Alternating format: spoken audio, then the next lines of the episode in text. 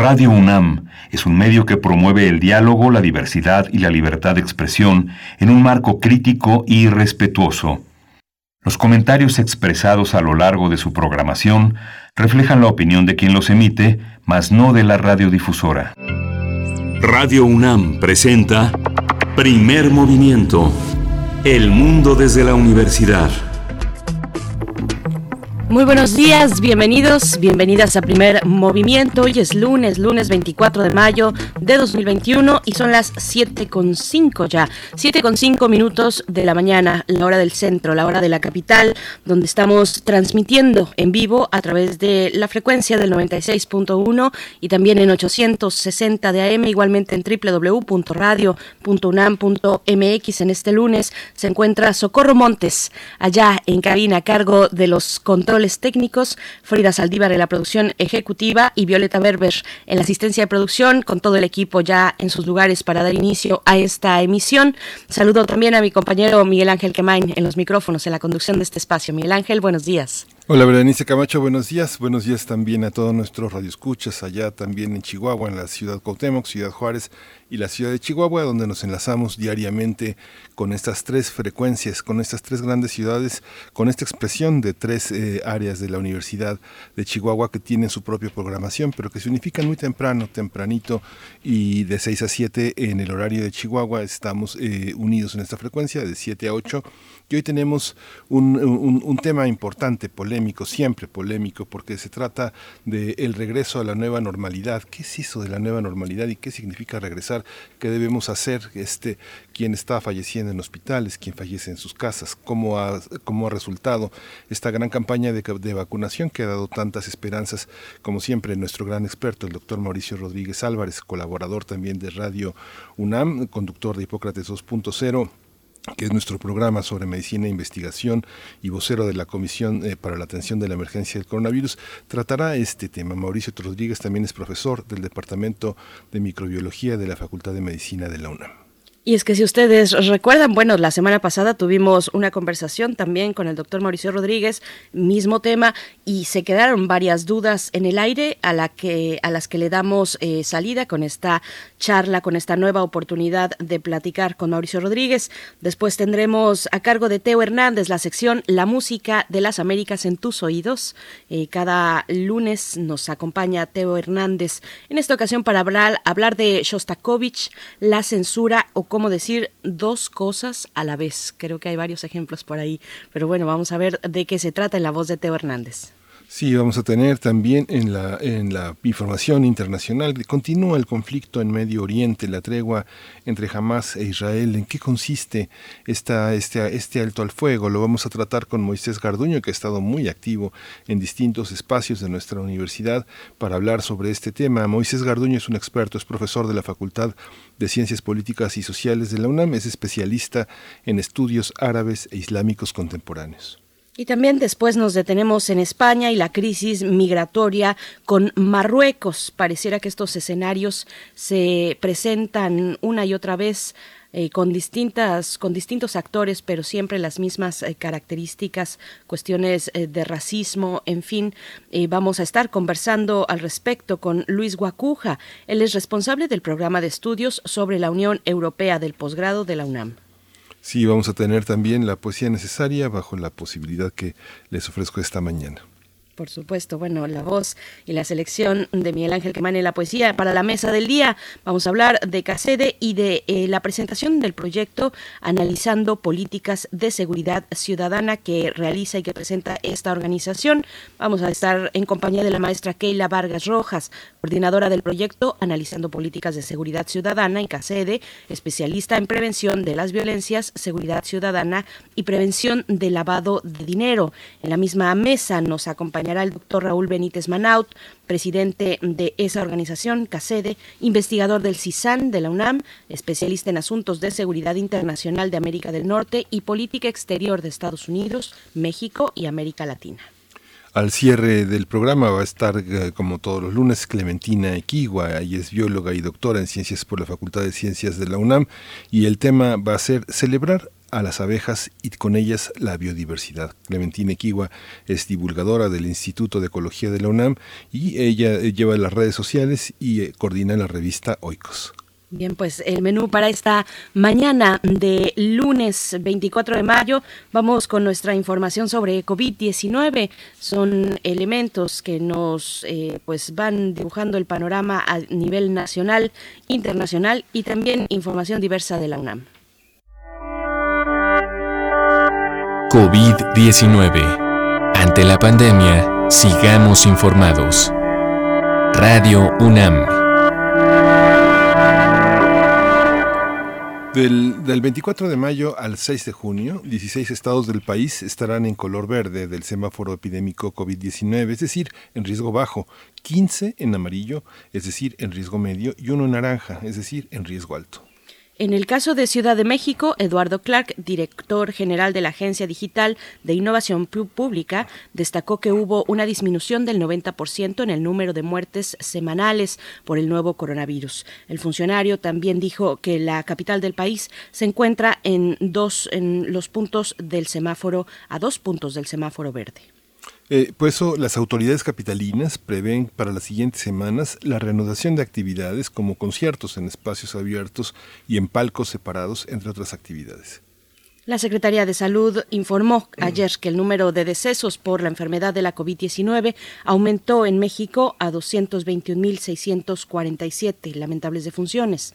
De acuerdo con el informe técnico ofrecido todos los días por las autoridades sanitarias, los casos estimados son 2.582.573.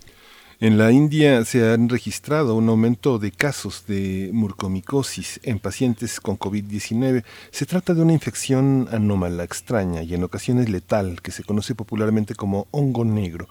Un comunicado oficial del gobierno indio señala que hay 9.000 casos detectados en pacientes con patologías muy específicas que ha contraído la enfermedad provocada por el SARS-CoV-2. Por ello, las autoridades sanitarias comenzaron a enviar el medicamento anfotericina B a todos los estados afectados. El país asiático notificó en las últimas 24 horas 3.741 fallecimientos, lo que elevó la cifra de decesos a 299.266 y 26.5 millones de casos acumulados de coronavirus. En la UNAM, Robert Allen Zimmerman, mejor conocido como Bob Dylan, cumple 80 años de vida este, este lunes 24 de mayo. Es el primer músico que ganó el Premio Nobel de Literatura y bueno, para el dramaturgo, para el investigador Héctor Castillo Bertier, director del proyecto Circo Volador y coordinador de la Unidad de Estudios sobre Juventud en la UNAM, Dylan significa mucho, es rebeldía, es un grito, eso dijo él. Por su parte, José Urquiza Cercedo, educador musical de la FES Aragón, dijo que la obra musical sigue vigente por la letra de sus melodías, mientras que Pablo García y Colomé, de la Facultad de Ingeniería, aseguró que pasarán 300 o, 40, o 400 años para que haya un artista como el autor de Blowing in the Wind. Cabe destacar que en 2016 Bob Dylan recibió el premio Nobel y un año después la Universidad de Tulsa en Oklahoma, Estados Unidos, creó un instituto de estudios Bob Dylan, el cual calcula que existen más de 2.000 libros escritos sobre el artista. ¿Quién sabe si todos buenos?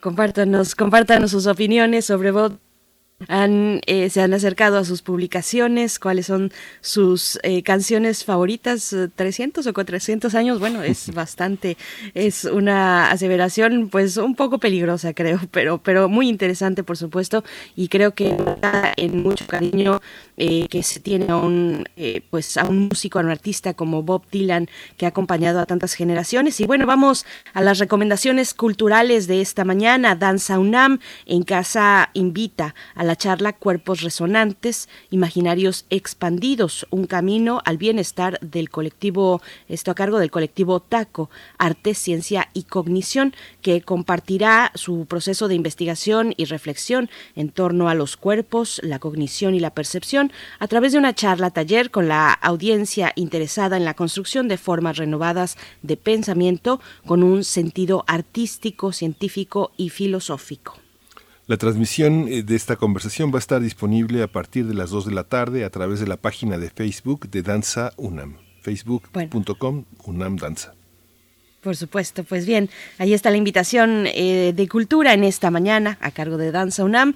Vamos a hacer una pausa musical, son las 7 con 14 minutos de la mañana. Esto está a cargo de Los Prisioneros, Tren al Sur, una gran canción.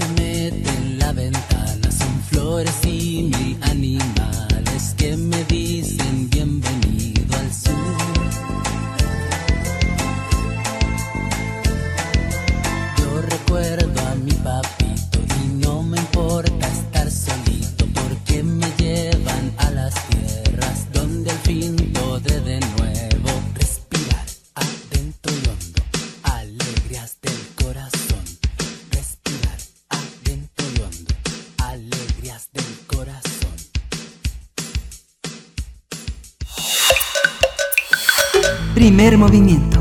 Hacemos comunidad.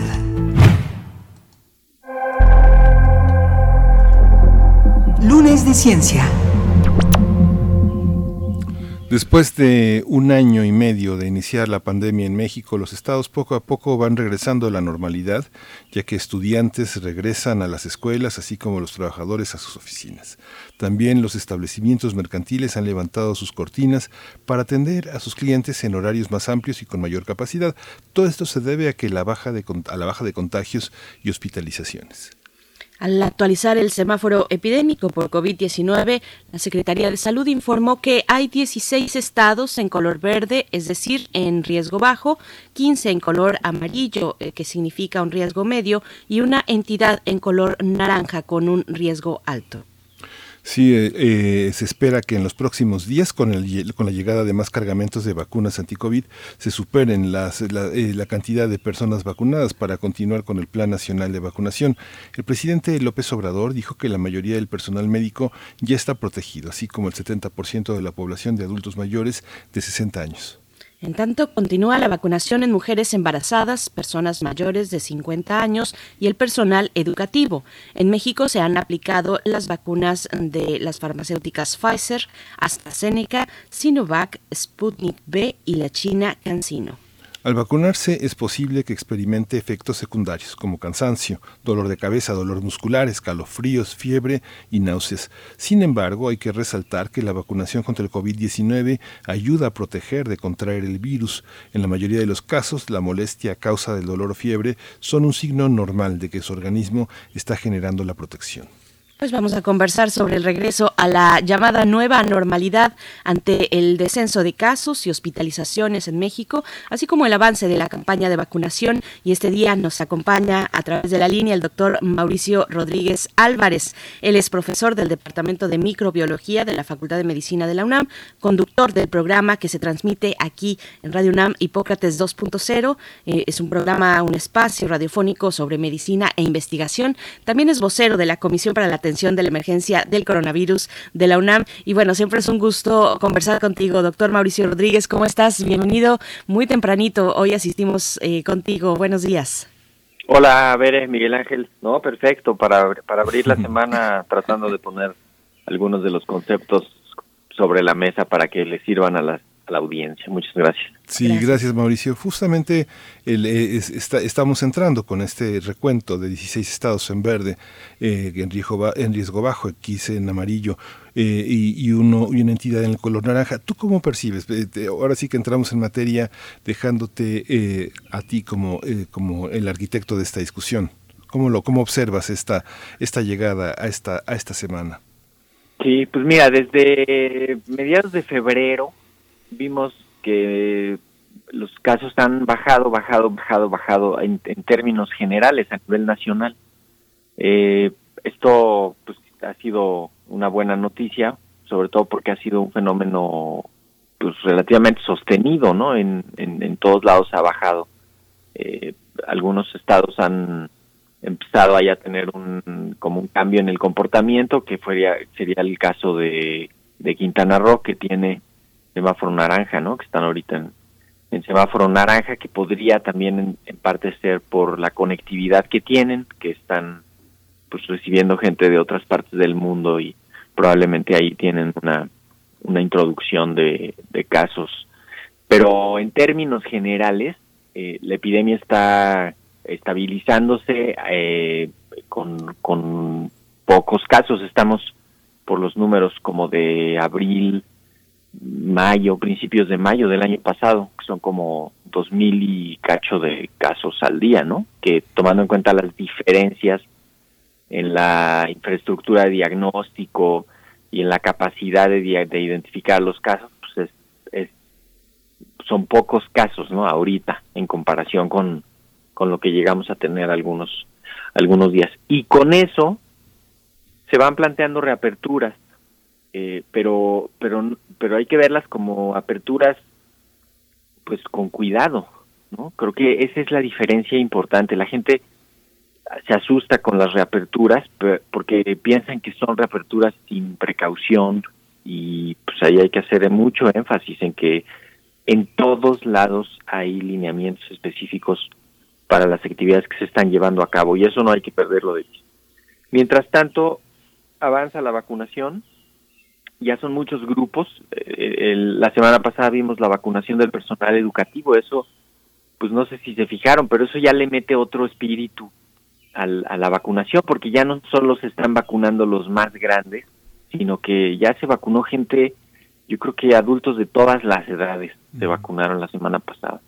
Y eso también va metiendo, por un lado, el riesgo de confiarnos, pero también, pues, esta, esta señal de protección en todos los grupos, ¿no? Yo creo que pues pronto ya en todas las casas va a haber cuando menos una persona vacunada y eso eso siempre está bien, ¿no? Eh, Mauricio Rodríguez, ¿qué significa entonces, cómo pensar una nueva normalidad para las personas que ya están vacunadas? ¿Qué de aquellas medidas, medidas sanitarias debemos conservar? ¿Cuáles eh, pues van quedando un poco en desuso? Eh, ¿Qué nos puedes decir al respecto? Porque hay, hay un cierto, pues no sabemos necesariamente cómo debemos eh, dirigirnos incluso con nuestros familiares. Si uno ya está vacunado, puede ser portador todavía de este coronavirus. ¿Cómo está esa situación? Sí, bueno, lo, lo primero, Bere, yo creo que espero no ser muy aguafiestas con esto, pero todavía no estamos en la nueva normalidad. Estamos, estamos en un momento de transición. Eh, estamos justamente viendo otros países que hay mucha epidemia, ¿no? Eh, en el bueno, en India, pues, vimos una epidemia fuertísima. En, en Sudamérica estamos viendo una epidemia fuerte, con varios países muy afectados. Eh, también estamos viendo eh, que eso ha generado variantes virales, que esas variantes se pueden meter si les damos chance y pues vuelven a causar epidemias, ¿no? O incluso se meten en grupos que no habían sido que no habían sido ah, tan afectados. Entonces, estamos llegando hacia hacia allá, ¿no? Vamos vamos todavía en el trayecto, eh, porque si si pensamos que ya estamos ahí y nos descuidamos y entonces ahora vengo directo a lo a lo que preguntas y descuidamos las principales medidas, se va a meter el virus y le va a dar a los que no les ha dado, a los que no han vacunado o, a los más vulnerables, ¿no? Otra vez, y tarde o temprano los va encontrando. Entonces, hay que concentrarnos en, en las acciones que ya sabemos que sí previenen, que sí funcionan, que sí son de utilidad, y ya desechar las otras que nos han desgastado y que nos han cansado y que, y que pues no, no funcionan, ¿no? O sea, en concreto lo que no funciona, ya sabemos ahorita, son los tapetes estos que están todavía por todos lados, ¿no? Eh, el asunto de checar las temperaturas tampoco es algo de, de, utilidad. Eh, la fumigación de los sitios tampoco. Eh, y la limpieza excesiva de las superficies, ¿no? Al grado así obsesivo de, de, estar muy concentrados en eso. Podemos relajar esa parte, eso sí, lo podemos soltar. Y lo que sí funciona, y la semana pasada se publicó en Science un artículo muy, muy bueno eh, sobre la utilidad del cubrebocas. La utilidad del cubrebocas, pues ya, ahora sí que es indiscutible. Ahí está el cubrebocas, ahí está la evidencia, protege al que lo usa, protege a los que están a su alrededor. Entonces hay que hacerlo. Entonces, así en resumidas cuentas es uso del cubrebocas al estar con personas, al convivir con personas de otras casas, al estar en el espacio público, en el transporte público, en una oficina, en un centro de trabajo, lo que sea, ¿no? sin, sin quitárselo prácticamente. Eh, higiene de manos frecuente, sobre todo después de pasar o durante son zonas de riesgo, llamémosle, ¿no? O sea, sales del metro, pues te echas alcoholito, gel en las manos, este, llegas a donde vas y te lavas las manos, ¿no? Regresas a casa y te lavas las manos y esas cosas. Y sana distancia, sobre todo con gente desconocida, con gente de y, con gente de otras casas, ¿no? Ahí podríamos marcar eso. Y lo más relevante, pues, es identificar rápido a los enfermos. Luego, luego, donde haya sospecha, buscar hacer una prueba rápida, buscar hacer eh, en los pacientes que tengan signos y síntomas, aislar luego, luego a quienes tengan síntomas, que ellos se protejan mucho más, ¿no? Que ponerse estrictos con que no salgan, que no convivan. Entonces, aislar, identificar a los casos y a sus contactos, aislar a los enfermos y, prevenir contagios y evitar complicaciones. Todo esto sumado, pues sí nos da unas condiciones de, de, pues, de transitar más fácil eh, en la nueva etapa, ¿no? Entonces, Mauricio, esta, esta situación de los tapetes con cloro para los zapatos ya, ya no.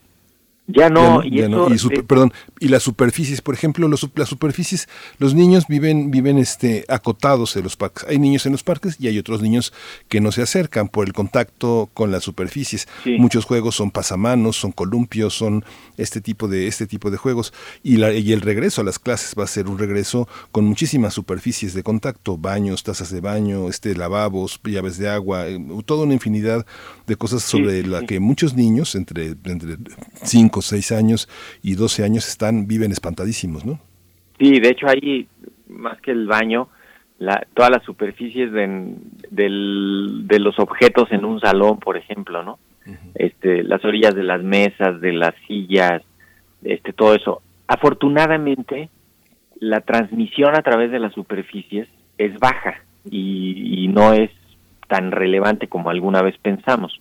Entonces, con una con un protocolo de limpieza regular de esas superficies y manteniendo a los pequeños con las manos limpias, puedes reducir el riesgo importante. Pero lo más relevante ahí, pues es detectar rápido a quien a quien está enfermo o a quien pudiera estarlo.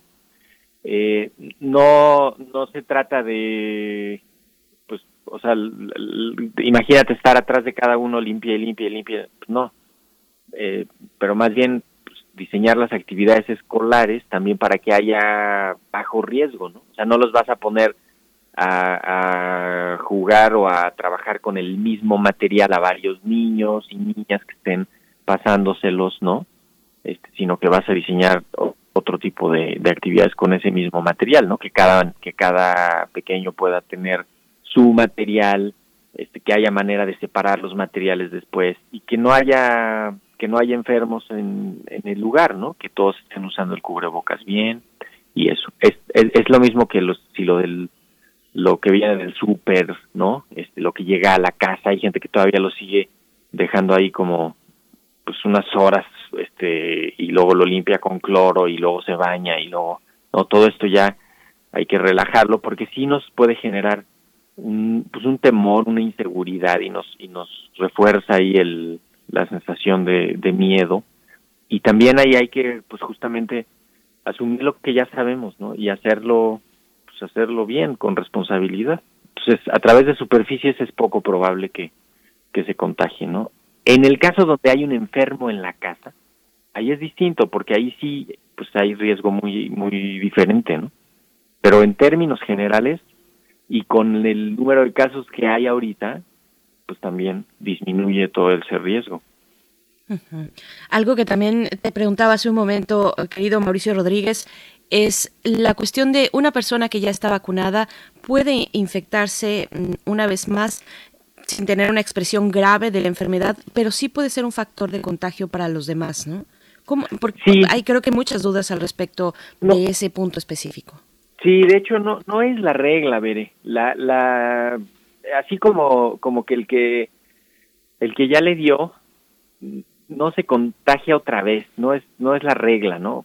Sí hay unos casos de reinfecciones, sí sí los hay, pero para el tamaño de la epidemia eh, si este fuera un fenómeno conservado, pues estaríamos viendo otra cosa, ¿no? Eh, lo, lo que es cierto es que no no da tanto una segunda infección, eh, con algunas de las variantes están queriendo buscar a ver si hay un ataque de como un segundo ataque más frecuente. Y, y el fenómeno también de la transmisión de las personas vacunadas pues cada vez hay más evidencia que, que es muy baja que también las las vacunas están protegiendo contra eso. Eh, entonces ahí podemos estar pues digamos este, tranquilos de que las vacunas sí están sirviendo para prevenir la enfermedad grave y también interrumpiendo la transmisión, ¿no? Y se ve así, primero a, grosso modo en las gráficas y en la incidencia en los países que llevan muchísimas vacunas y luego ya en grupos específicos donde se ve que se corta la transmisión de, la enfermedad en, en estos grupos, en las personas vacunadas. Entonces, sí en términos generales sí están previniendo esto, pero no olvidemos que ahorita pues la mayoría de las personas no están vacunadas, ¿no? Entonces, pues puede ser que ese poquito que sí se transmite, si no se cuidan, o sea, si se descuidan por completo y se relajan las medidas, pues sí puede provocar casos eh, en algunas otras personas, ¿no? Una alarma como la que suscitó el, el regreso a clases en el estado de Campeche y luego regresar al, confinamiento pensando en que no, no se regresan hasta que esté el semáforo verde. Eso, es, eso lo vamos a encontrar con mucha frecuencia, Mauricio, este cierre de escuelas, porque el protocolo dice que si se encuentra un caso, van a regresar. ¿No? Y puede ser en cualquiera de los elementos del personal de salud. Hay personas que forman parte del personal educativo que por alguna afección, alguna comorbilidad con este con la vacuna no están vacunados y pueden infectarse, pero conservan su empleo y seguirán trabajando y no hay una información detallada de cada ciudadano del proceso educativo que ha sido vacunado o no. Por ejemplo, no sé, se, se puso al alcance en el caso de la universidad todas las vacunas, todas las personas, hubo muchas facilidades para ser, ser pero no hay una garantía de que todos estén vacunados, ¿o sí? Bueno, se está tratando de que de que esté lo más posible vacunado, ¿no? Este, incluso, este, o sea, todo el personal que esté involucrado en las en las actividades de las escuelas, ¿no? Eso es importante. Por ejemplo, en la UNAM están vacunando hasta, pues, bueno, a todo el personal, ¿no? Administrativo, docentes, investigadores, personal de honorarios, este, se está vacunando la una gran cantidad de gente porque todos entran a ese pues a ese universo de riesgo, ¿no? Y, pues mientras más avancemos ahora sí que mejor, ¿no? Ahorita. El, el asunto de si que si al haber un caso cierras toda la escuela y eso podría podríamos no sé si pensar en revisarlo porque eh, habiendo tanta facilidad para diagnosticar de pronto no es lo mismo por ejemplo un caso que pues, está hospitalizado y está grave a un caso que lo hallaste por andar buscándolo este asintomático y que encontraste el virus no son pues, son diferentes.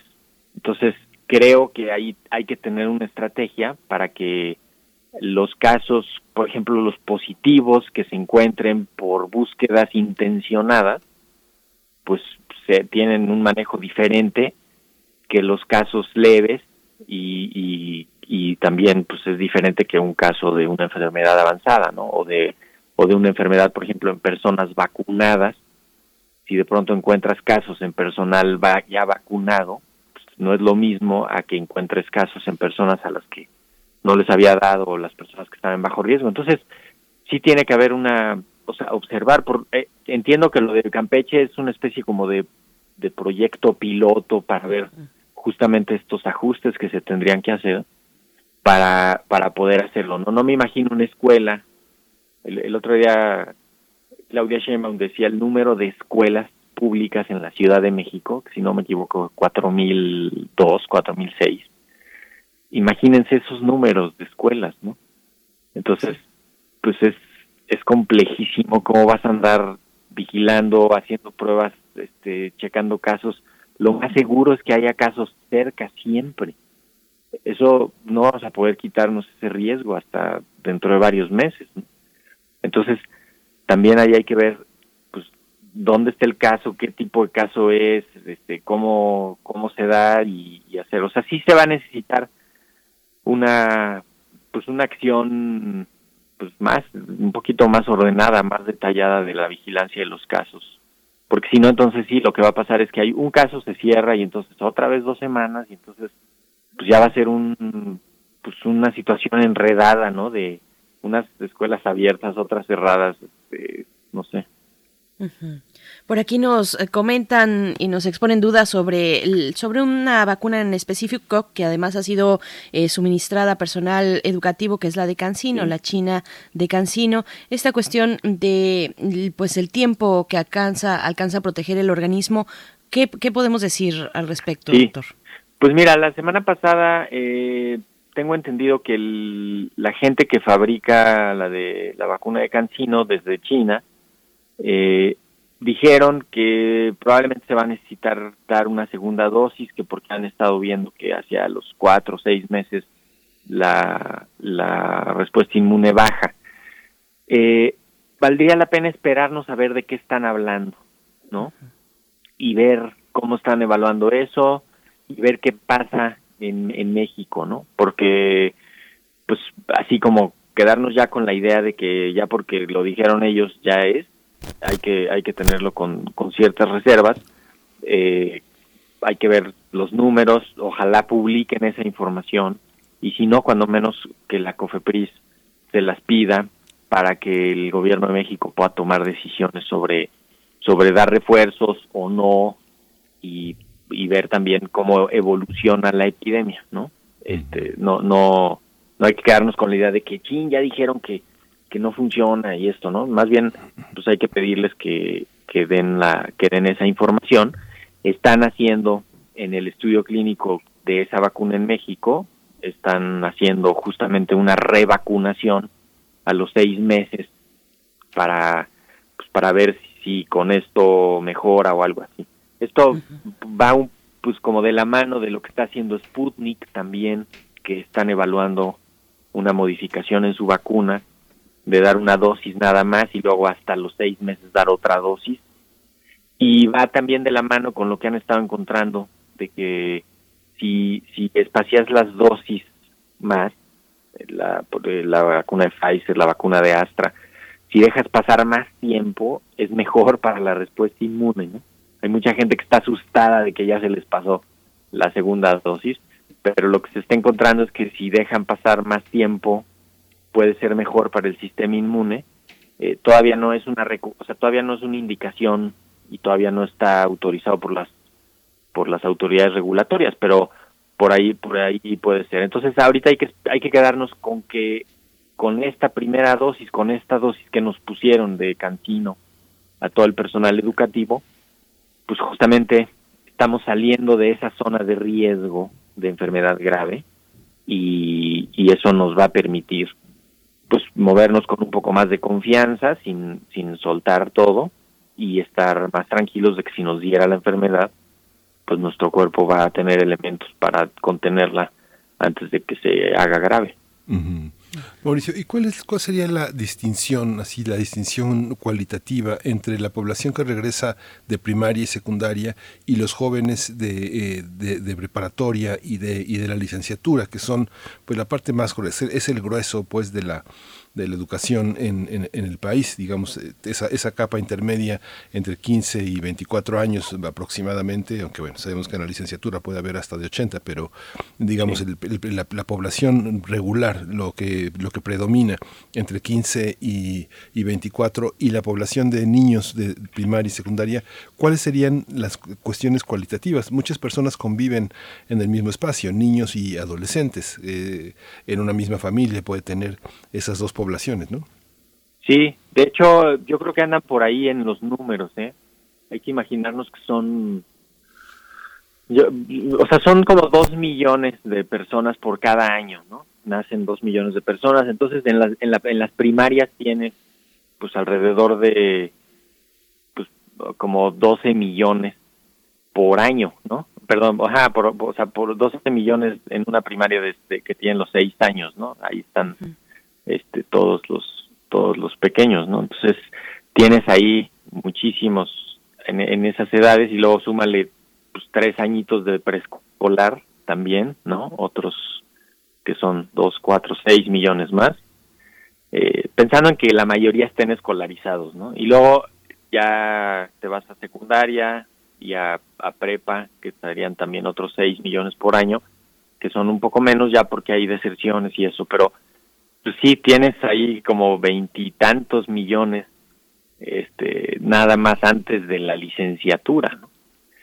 y luego ya las universidades que es otro otro universo. Pero la pues quizá la diferencia ahí es la, las actividades y, y esta parte de pues de que el virus se transmite hasta lo que tenemos ahorita más fácilmente entre entre adultos y hay una transmisión también que puede ocurrir de adultos a niños y de niños a adultos, ¿no? Como que, pudiera ser ese, pues como ese revoltijo que no hemos visto hasta ahora y que mientras más vacunemos, pues más protegidos van a estar en las casas, ¿no? O sea, lo ideal sería que pues que el, que el mayor número de personas vulnerables ya esté vacunada y, y que pues empiecen las actividades. Ahorita estamos viendo ya varios estados que regresan las escuelas, ¿no? También hay que ver qué es, qué es lo que va a ir pasando. Pero sí, se, deben de comportar diferente, eh, sobre todo por, la, por las actividades de las escuelas. Y cada nivel pues, representa retos específicos, ¿no? Este, por ejemplo, hay una una edad más rebelde que no se quiere pues que no se va a querer cuidar que no va a querer respetar las reglas no por una cosa natural de de, retar a la autoridad y ahí va a costar más trabajo estar supervisando que todos traigan cubrebocas, que se cuiden, que no que no vayan si están enfermos y eso. Entonces, sí cada cada grupo va a tener su sus retos, por eso también es esto de acomodar las actividades y las todo lo que va a ocurrir en los planteles en función también de las de las edades y de las actividades que se hacen. Pues, doctor Mauricio, ya nos vamos acercando al cierre. Hay varios, varios comentarios, sobre todo, que expresan eh, pues, preocupación ante el regreso, eh, ya sea un regreso pues híbrido entre presencial y a distancia de, de, los de los chicos y las chicas a las escuelas. Todo se, se reactiva, todo se eh, todo regresa, digamos, cuando hay un regreso a clases y entre ello también, bueno, las consideraciones para el transporte público. ¿Qué, ¿Qué decir al respecto? Bueno, todavía no se ha tenido, entiendo yo, y para el caso de Ciudad de México, no definitivamente una vacunación para eh, las personas que operan el transporte colectivo eh, de, en, eh, en, la ciudad. ¿Qué decir sobre esta situación? Sí, pues mira, ese, ese ver ha sido un tema justamente muy, muy discutido, porque como que hemos siempre estado viendo que algunas de las ocupaciones de alto riesgo necesitarían vacunación extra, ¿no? O vacunación, este, pues como ahora sí que fuera de su grupo de edad. Y uno de ellos es como el, los operadores del transporte público, ¿no? Ciertamente están en, mucho contacto con, con todas las personas. Eh, yo creo que más los de los micros y los camiones y esto, ¿no? Que sí tienen un contacto directo con el usuario el, el metro pues, va en su cabina y va manejando el metro y no es, no es un contacto tan directo con los usuarios, pero, pero los otros sí.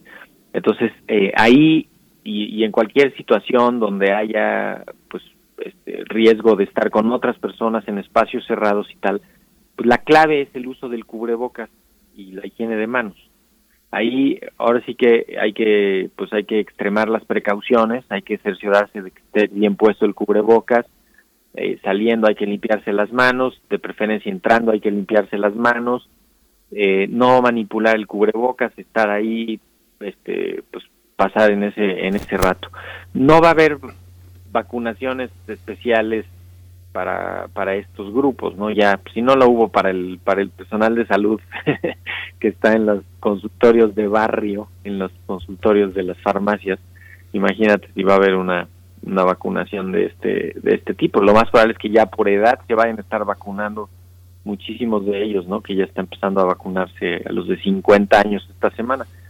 Eh, lo, lo que también me parece importante aclarar y dejar en, así enfáticamente es que, a ver, no, COVID no es una enfermedad mortal por sí, ¿ok? Este, la mayoría de los casos son ambulatorios y se resuelven, hay que volver a regresar a esa idea. Eh, entonces, sí puede haber, sí puede seguir habiendo casos, sí, sí puede seguir habiendo casos. Eh, tenemos que manejarlos bien y manejarlos pronto y evitar contagios. Esa es también la clave, porque si no, si nos esperamos a que haya cero casos, pues eso no va a ocurrir, ¿no? Entonces, eh, ya sabemos aislarse si están enfermos, de evitar estar con un enfermo y tal, ¿no? Este, eso, eso es importante. Igual, la, semana pasada muchas preguntas sobre la vacunación que nos llegaron. Eh, de hecho, mañana tenemos un programa especial de preguntas y respuestas sobre vacunas en Hipócrates 2.0 porque muchas preguntas de qué sí puedo hacer, qué no puedo hacer, cómo me preparo, cómo llego, este, ¿no? Fue vacunar personal educativo fue muy pues fue muy padre porque ya abrió otra otro sabor de la vacunación. Ya están todas las edades metidas y hay que y hay que protegernos. Entonces, pues yo diría seguirnos cuidando, eh, estar pendientes de dónde hay casos, eh, tratar de reducir los contagios y, abrir las actividades pues con cuidado. esa, es, la parte que más trabajo nos ha costado, ¿no? Sí, Mauricio, una última pregunta. Hay una, este, eh, tú consideras en, en tu eh, eh, en tu registro está el regreso a las a las oficinas, porque bueno, regresan las personas que están trabajando a distancia, pero parte de esa de esa complejidad es que quienes se quedaron en casa están también al cuidado de los hijos y el regreso tiene horarios muy extraños, ¿no? Hay, niños que van a ir dos horas a la escuela. Entonces, si vives lejos, bueno, pues lo llevas y ¿qué haces? Te esperas afuera de la escuela con tu, con tu iPad o con tu laptop y luego lo recoges. ¿Cómo, es esa parte? ¿Cómo regresas también a las oficinas? Esa es la parte más complicada, porque por un lado se van reabriendo cada vez más cosas, ¿no? Cada vez más, más actividades, cada vez más giros comerciales, cada vez más tiempo y eso ya pone a la gente en circulación y ahora ya regresan oficinas y ya regresa eh, varias cosas más, pero los pequeños no regresan a las escuelas. Entonces, hay una parte básica desde que quién los está cuidando ahora, ya no digas tú de cuidándolos de que no se tomen el, el cloro que está en el patio, ¿no? Sino de, de, las, de las actividades académicas, ¿no? Porque entonces, pues están los pequeños tomando clases en línea o en la tele o a distancia, como sea, pero ya no está la supervisión directa de los padres que sí estaba de para, para el rendimiento académico, ¿no? Para la, actividad así activa escolar, sobre todo en los pequeñitos, ¿eh?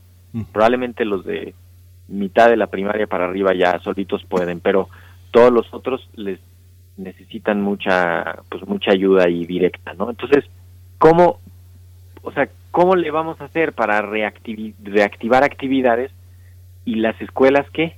Porque las escuelas también sirven pues para que ahí estén los pequeños durante todas las mañanas y los que van en las tardes para pues para que sus papás puedan trabajar. Entonces sí es sí es como como que ahí chocan dos conceptos no porque hay esta, esta idea de que lunes y miércoles van unos y martes y jueves van otros. Y entonces híjole eso yo no sé cómo va a planear una familia esa el, las actividades, ¿no? Si los papás trabajan de lunes a viernes y no es que hasta el sábado, este, y entonces hoy es martes, hoy tocaba allá o acá, ay no, hoy no le tocaba que lo trajera, pero ya lo llevó, no hombre, eso va a estar, está, suena hasta de risa, ¿no? Está como trágico de risa porque ya quiero ver que llegues el miércoles, no, es que a él le toca mañana. o era ayer, ya no llegó. Ay, bueno, pues Mauricio Rodríguez, mm, hay que mantenernos con un buen ánimo y te agradecemos siempre que ese sea tu, tu, espíritu y tu ánimo eh, y también escucharlo en Hipócrates 2.0 que se transmite todos los martes a las 6 de la tarde, el día de mañana resolviendo dudas de la audiencia, así es que bueno, pues ahí estaremos a las 6 de la tarde y te agradecemos como siempre esta participación, Mauricio. Muchísimas gracias, Vera y Miguel Ángel, que tengan buena semana, vamos todos construyendo esta nueva normalidad, no hemos llegado, vamos hacia allá, así que pues poco a poco, no hay que no hay que desesperarnos, estamos todos cansados, pero pero para allá vamos. para allá vamos. Muchas gracias. Que tengan buena semana. Igualmente para ti, Mauricio Rodríguez Álvarez, profesor de la UNAM, del Departamento de Microbiología de la Facultad de Medicina, conductor de Hipócrates 2.0 y también eh, vocero de la Comisión para la Atención de la Emergencia del Coronavirus en la UNAM. Bueno, pues acérquense mañana a las 6 de la tarde aquí al 96.1 de FM, en el 860 de AM también, para conversar y, mostrar sus dudas a eh, pues los especialistas que estarán con el doctor Mauricio Rodríguez. Nos vamos con música, Miguel Ángel. Vamos a escuchar eh, The After Red Velvet.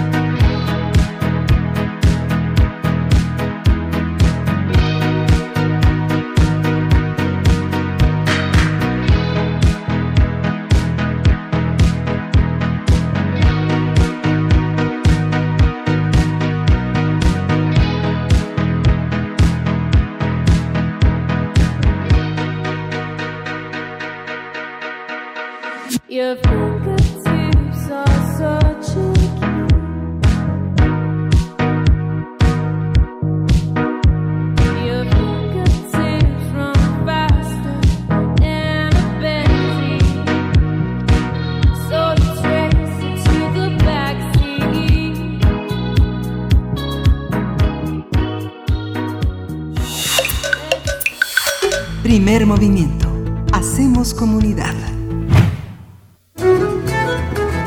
La música de las Américas en tus oídos. Pues ha llegado el turno de la música de las Américas en tus oídos, y nada menos que con Guillermo Teo Hernández. El tema, el tema de hoy es Shostakovich, la censura, o como decir dos cosas a la vez. Guillermo Teo Hernández es ingeniero dedicado a soportes sonoros e investigador de música de concierto y también, y también profesor. Shostakovich, Guillermo Teo Hernández, bienvenido, buenos días. Berenice Miguel Ángel, como siempre, un placer estar aquí con ustedes en este, en este espacio. Bueno, pues sí, el tema de hoy es Shostakovich y la censura. Es, eh, es un tema por demás interesante, porque la censura ha sido tratada y, abordada de diferentes formas, ¿no?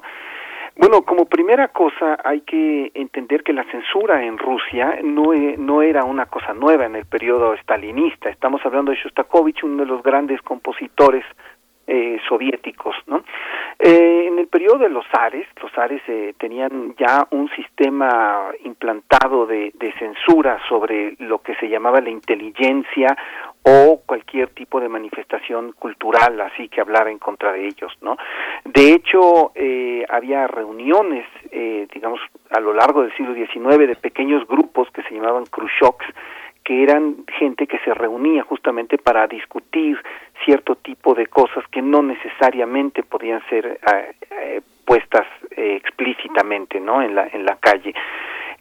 A partir de estos de estos momentos de la censura y los Khrushchevs se empezó a elaborar una cierta tendencia en la Unión Soviética de decir las cosas de una forma digo en la Rusia de los Ares de decir las cosas de una forma en la cual eh, fuera velada, o sea, como tratar de dar un doble lenguaje cuando se decía algo.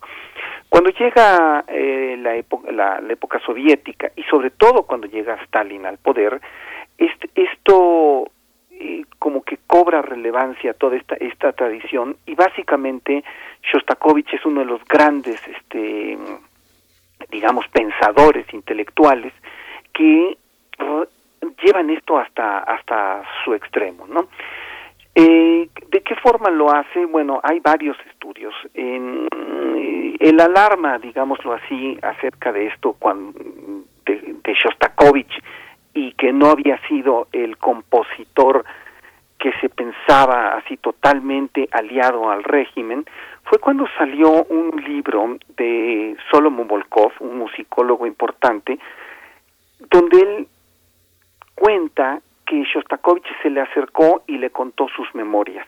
Este libro se llama Testimonio. En ese momento ese libro fue un verdadero escándalo y eh, Volkov se volvió muy famoso. Bueno, Volkov, eh, de, de, ser un musicólogo en la Unión Soviética, llegó a Estados Unidos, llegó a Nueva York, publicó este libro y después fue una gran decepción porque mm, este libro fue muy criticado porque al parecer no había sido muy fiel Volkov, había inventado una parte de este libro. Sin embargo, había quedado la semilla, esta de que Shostakovich había sido una persona que de alguna forma había atacado al régimen.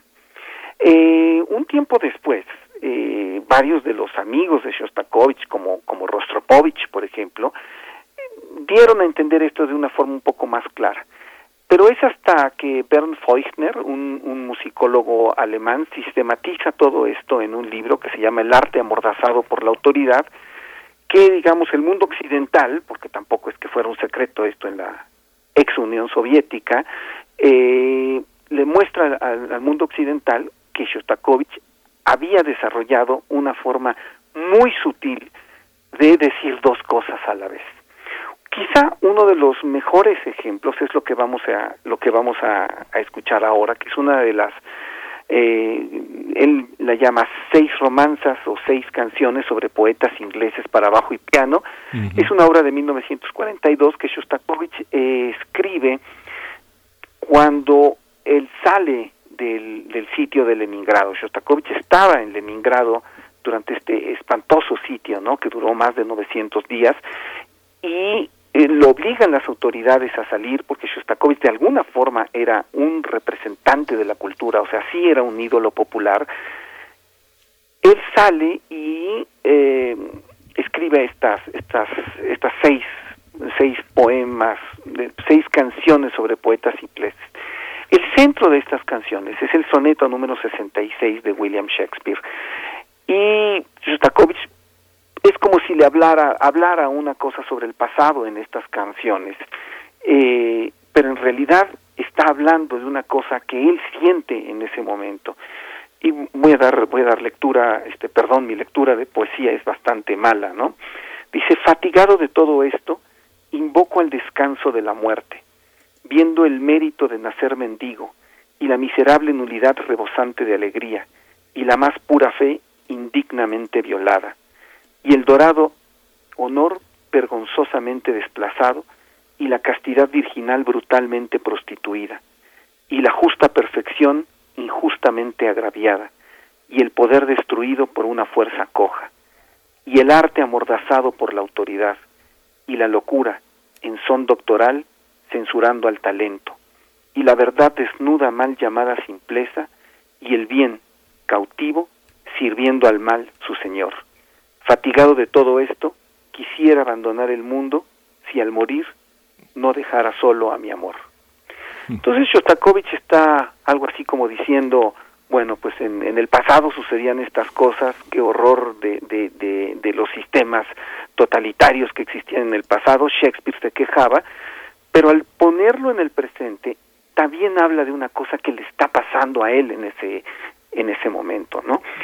Eh, bueno, la versión que vamos a escuchar es una versión eh, muy interesante porque es una versión rusa.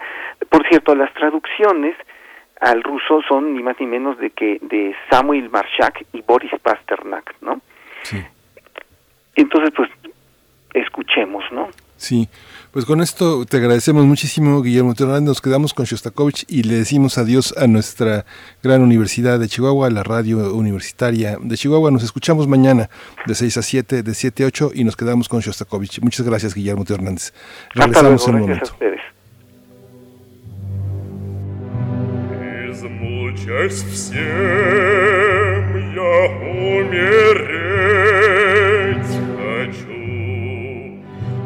Тоска смотреть, как мается бедняк, и как шутя живется богачу, и доверять, и попадать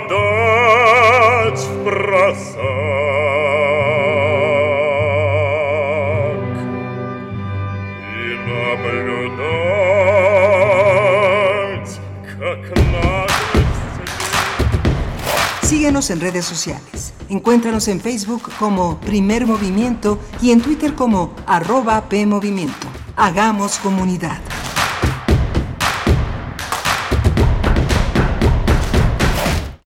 Si nuestros ingresos queremos mejorar, por RSP debemos votar.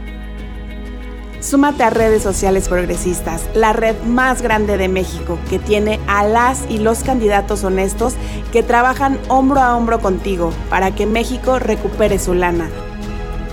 Si sanar a México es tu meta, este 6 de junio vota por RSP en todas tus boletas. Visita redesocialesprogresistas.org. Castiguemos con fuerza a los que nos agreden física y psicológicamente. Castiguemos con fuerza a los que la usan para asesinarnos. Castiguemos con fuerza a los que nos violentan. Castiguemos con fuerza a los que abusan de ella. Este 6 de junio, castiguemos votando con fuerza. Vota rosa. Si estás a favor de cárcel sin fin a feminicidas. Al feminicida, córtenle los huevos. Vota fuerza por México. El PRIAN dice que quiere ponerle un alto a Morena, pero lo que en realidad quiere es ponerle un alto a la austeridad, a los apoyos sociales y a la lucha contra la corrupción. Cuando ellos se alternaron el poder, paralizaron a México y ahora buscan frenar la transformación para recuperar sus privilegios. Pero el pueblo ya decidió. Estamos listos para defender la cuarta transformación. Vamos a defender la esperanza. Vota por las y los diputados federales de Morena, la esperanza de México.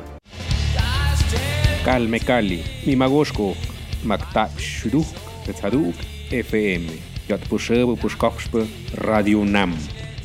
Calme Cali, Calme Cali, quinta temporada. Todos los jueves a las 10 horas por el 96.1 de FM. Retransmisión, domingos 15.30 horas. Radio UNAM. Experiencia sonora. En el PRI queremos que México crezca, que las mujeres vivan seguras, que los jóvenes sigan estudiando, que las y los mexicanos tengan salud, medicamentos y estabilidad. En el PRI trabajamos por las mujeres, por los jóvenes, por los estudiantes, por los adultos mayores, por las familias de México. PRI, el Partido de México. Habla Mario Delgado. Por primera vez en muchos años tenemos un presidente honesto, gracias a que tú te decidiste a votar por un cambio verdadero. No somos más de lo mismo. Se acabó la robadera de los corruptos de siempre. Ahora los recursos se destinan a las pensiones de los adultos mayores, a las becas de niños, niñas, jóvenes y a garantizar la salud. Te necesitamos para seguir haciendo historia. Este 6 de junio, que nadie se quede en casa. Salgamos a votar con alegría porque la transformación va. Estamos al 100, con ya sabes quién. Vota por las y los diputados federales de Morena. Habla Gaby Olvera, candidata a diputada federal. Aprendí de mis padres la honestidad y la vocación de servir. Soy mamá, esposa y una orgullosa naucalpense. Soy Gaby Olvera y quiero ser tu diputada federal. Naucalpan nos necesita a todos. Quiero que tus hijos regresen seguros a casa, que el dinero te alcance y tener un mejor acceso a los servicios de salud. Gaby Olvera, candidata a diputada federal por el Distrito 24. Vota va por México, vota Acción Nacional. Encuentra la música de primer movimiento día a día en el Spotify de Radio UNAM y agréganos a tus favoritos.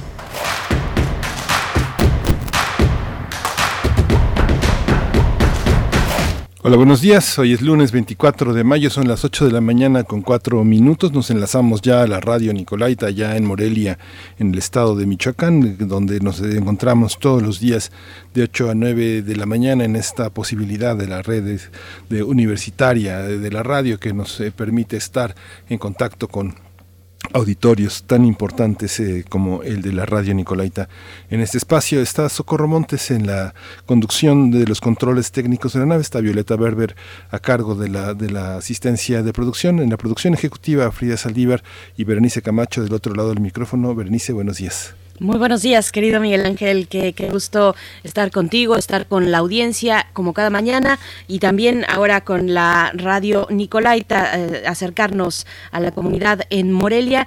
Y bueno, tenemos eh, por acá varios comentarios de la audiencia, pero voy a destacar eh, alguno y, para dar también contexto a lo que tuvimos el viernes pasado, la tómbola virtual de un ejemplar de Fuego Lento del maestro Ricardo Peláez Goicochea, eh, esta obra de narrativa gráfica mexicana que pudimos eh, sortear en esta tómbola virtual. Y bueno, el ganador, el ganador todo el proceso y la mano santa de Frida Saldívar lo grabamos y lo subimos a redes sociales, así es que ahí está todo claro para este para esta tómbola virtual. El ganador fue nuestro querido Refrancito, Refrancito, felicidades, felicidades mm, dobles porque además el día de ayer eh, su querida hija Amanda cumplió el día de ayer nueve años. Creo que yo al menos desde que Amanda tenía siete años la vengo felicitando, así es que bueno, es un gusto eh, y que bueno que nos avisas, eh, que nos comentas y que nos pides además este esta felicitación para tu pequeñita Amanda, así es que feliz cumpleaños a Amanda y a todos los que cumplen el día de hoy. Eh, Amanda cumplió ayer, pero de todas maneras Amanda con mucho con mucho cariño va esta felicitación por parte de todo el equipo, Miguel Ángel.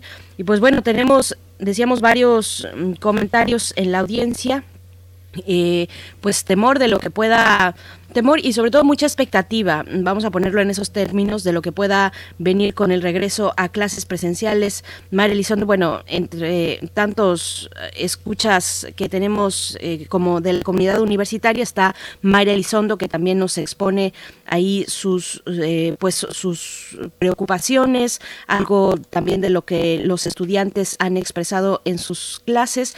Particularmente dice, muchos de los estudiantes de posgrado están en sus lugares de origen en los estados del país. Volver a clases implica aumentar la movilidad. ¿No resulta esto muy riesgoso? Gracias, María Elizondo, por tus comentarios, Miguel Ángel.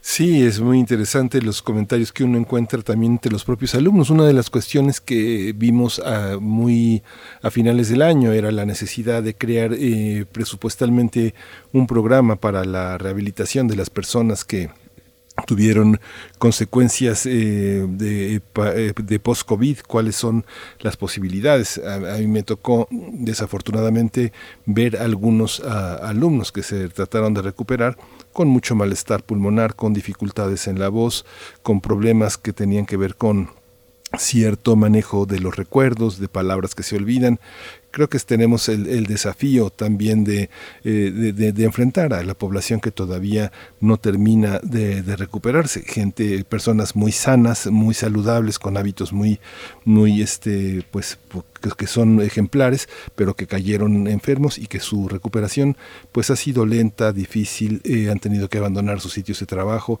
Y en el caso de los jóvenes estudiantes, gente muy sana, muy fuerte, pues es una rehabilitación que asombra, que asombra verlos en la, en la pantalla con las dificultades para exponer, con la dificultad para entregar trabajos, con cierta carga de depresión por eh, no poder ser más útiles para su familia, por pérdidas que han tenido. En fin, yo creo que enfrentamos una, un gran desafío, pero como tú decías, Berenice, esta parte de Mauricio Rodríguez tan positiva, tan optimista, es muy importante que mantengamos el ánimo, el ánimo, que nos pongamos al día con las medidas de cuidado.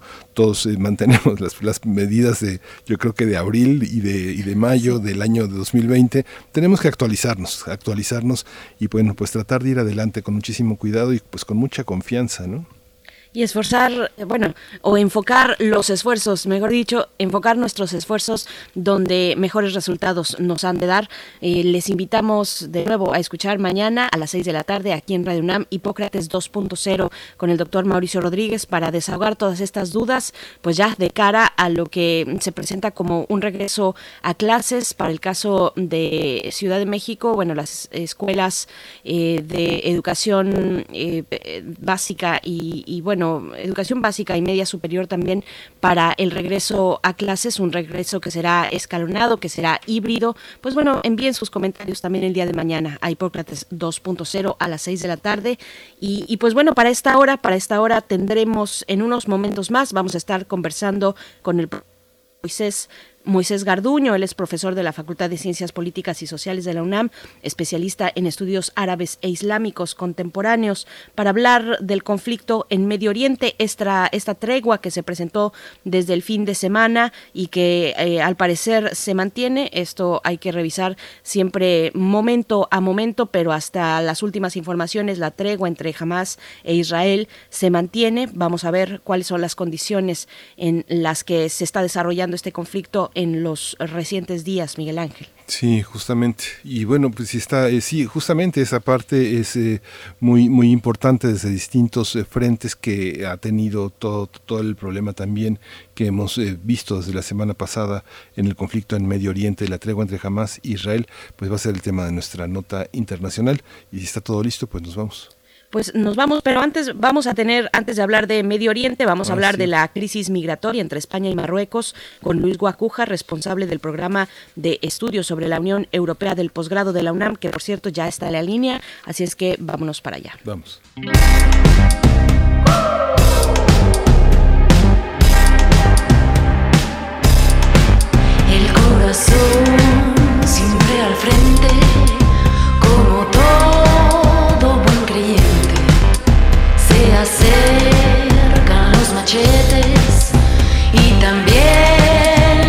Los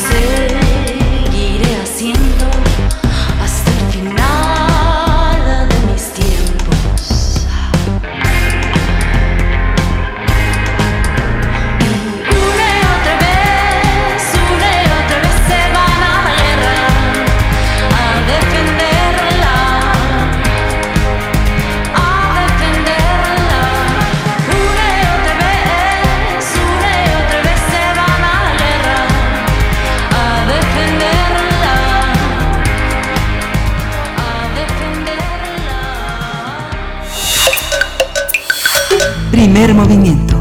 Hacemos comunidad. Nota del día.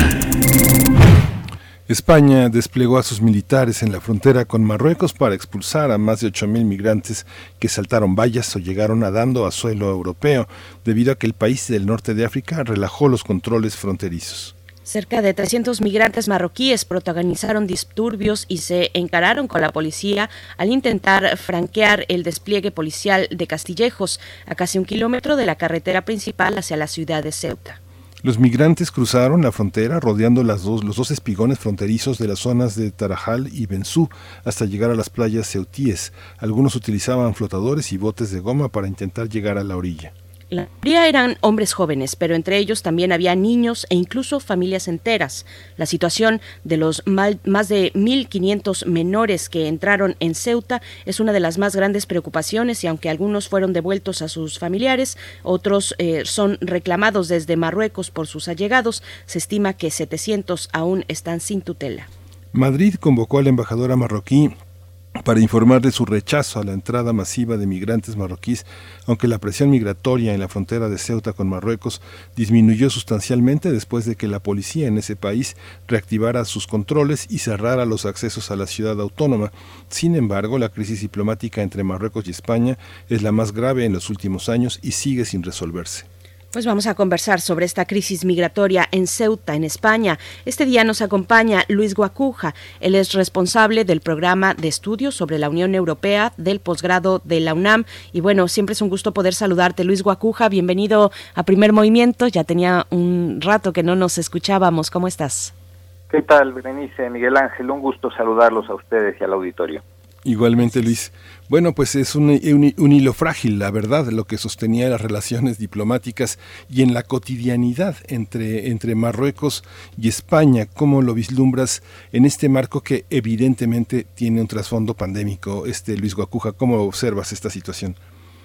Claro, bueno, pues es un, es un tema eh, muy importante, casi inédito, esta cantidad de migrantes que tan solo en unos días llegaron a territorio eh, español, a esta comunidad eh, autónoma de, de, Ceuta, este territorio no, insular eh, este español, y, y bueno, además de la crisis migratoria, de las imágenes tan crudas que hemos visto en estos días, las imágenes de una chica de la, de la Cruz Roja llamada Luna auxiliando a un em, a un marroquí eh, y el agradecimiento de este, se funden ahí en un abrazo que después fue aprovechado de una manera eh, poco comprensible por, por, algunos grupos políticos en España, ¿no? mensajes racistas, machistas, de connotación sexual en contra de esta rescatista de la Cruz Roja, y que también tiene, bueno, digamos, de, este lado golpea en, en la parte de la política española también en la confrontación entre los partidos políticos, porque es un tema de Estado, no es un tema de gobierno, y sin embargo la oposición pues ha querido aprovechar este tema de una crisis que, que no es espontánea, ¿no? tiene eh, ahí algunos eh, detalles importantes que hay que puntualizar, ¿no? esto se desata por eh, porque España decide digamos albergar a un líder del Frente Polisario, a Ibrahim Gali, que el Frente Polisario es, es un grupo eh, que lidera la, fuerza independentista del, del Sáhara Occidental, de la República Árabe Saharaui, un tema que nos traslada pues eh, eh, pues muchos años antes, ¿no? este em, este asunto hay que verlo medio siglo atrás, ¿no? lo que ha representado Marruecos para para España, que fue entonces el, el, eh, el, el, Sáhara español, y que después tuvo que intervenir la, la Organización de las Naciones Unidas para eh, plantear un, referéndum de, independencia que los marroquíes saben que perderían y, eh, y hay otros ingredientes adicionales. El mismo Donald Trump eh, este, no es ajeno a esta crisis que ahora vemos. Es una crisis provocada, es una em, es como tal es una provocación a España, eh, también a la Unión Europea, eh, porque ha desatado una crisis humanitaria em, en, en, las fronteras, lo ha dicho la Unión Europea, que no son españolas, o sea, son españolas, pero son también fronteras de la Unión Europea, ¿no? Y esto también ha despertado pues, reacciones de, gobiernos en particular, como el gobierno francés o el gobierno alemán, eh, y, y por supuesto por parte de, de la Unión Europea. Y es un capítulo que pone precisamente a la Unión Europea de nuevo frente a un fenómeno que no ha sabido resolver, que es complejo, por supuesto, multidimensional, que es el de la, el de la migración, que cómo analizar la respuesta del Estado español, eh, la presencia militar, por ejemplo, esto que también se decanta entre la sociedad, algunas eh, acciones o eh, mm, digamos expresiones racistas, la incapacidad de hacer frente a una ola migratoria como esta, cómo, cómo analizarlo. Sí, sí, sí, evidentemente, aparte de la, de la eh, digamos, la, parte de la crisis migratoria ahí está, es un tema no resuelto por España, no resuelto por la Unión Europea, hay implícitos acuerdos eh, con distintos países del norte de África, eh, con la Unión Europea, los llamados acuerdos de, Barcelona, que también tienen algunos condicionamientos en materia de respeto a los derechos humanos y es lo que reclama la Unión Europea a Marruecos, que se ha violado. ¿no? Tampoco ha sido suficiente la, la fuerza que despliega no solo España, sino la propia Unión Europea en materia de gestión de fronteras, ¿no? eso es otro tema, y eh, el hecho de que Marruecos haya abierto la puerta de manera eh, deliberada para que muchos marroquíes, por supuesto, en busca de mejores condiciones de vida, el 30% de los jóvenes en, edad eh, de trabajar no, encuentra eh, ninguna oportunidad y, y, esto pues hace que se desate, o sea, desatado pues esta, estos flujos eh, que no se habían visto en muchos años hacia, hacia territorio español. Y esto tiene, insisto, pues otros elementos, el propio Donald Trump eh, en diciembre de, del 2020 reconoció, eh, a pocos días antes de abandonar la Casa Blanca, entre otras cosas, reconoció la soberanía de Marruecos sobre el Sáhara Occidental a cambio del pleno reconocimiento del establecimiento de relaciones diplomáticas de Marruecos con Israel. ¿no? Tenemos otro foco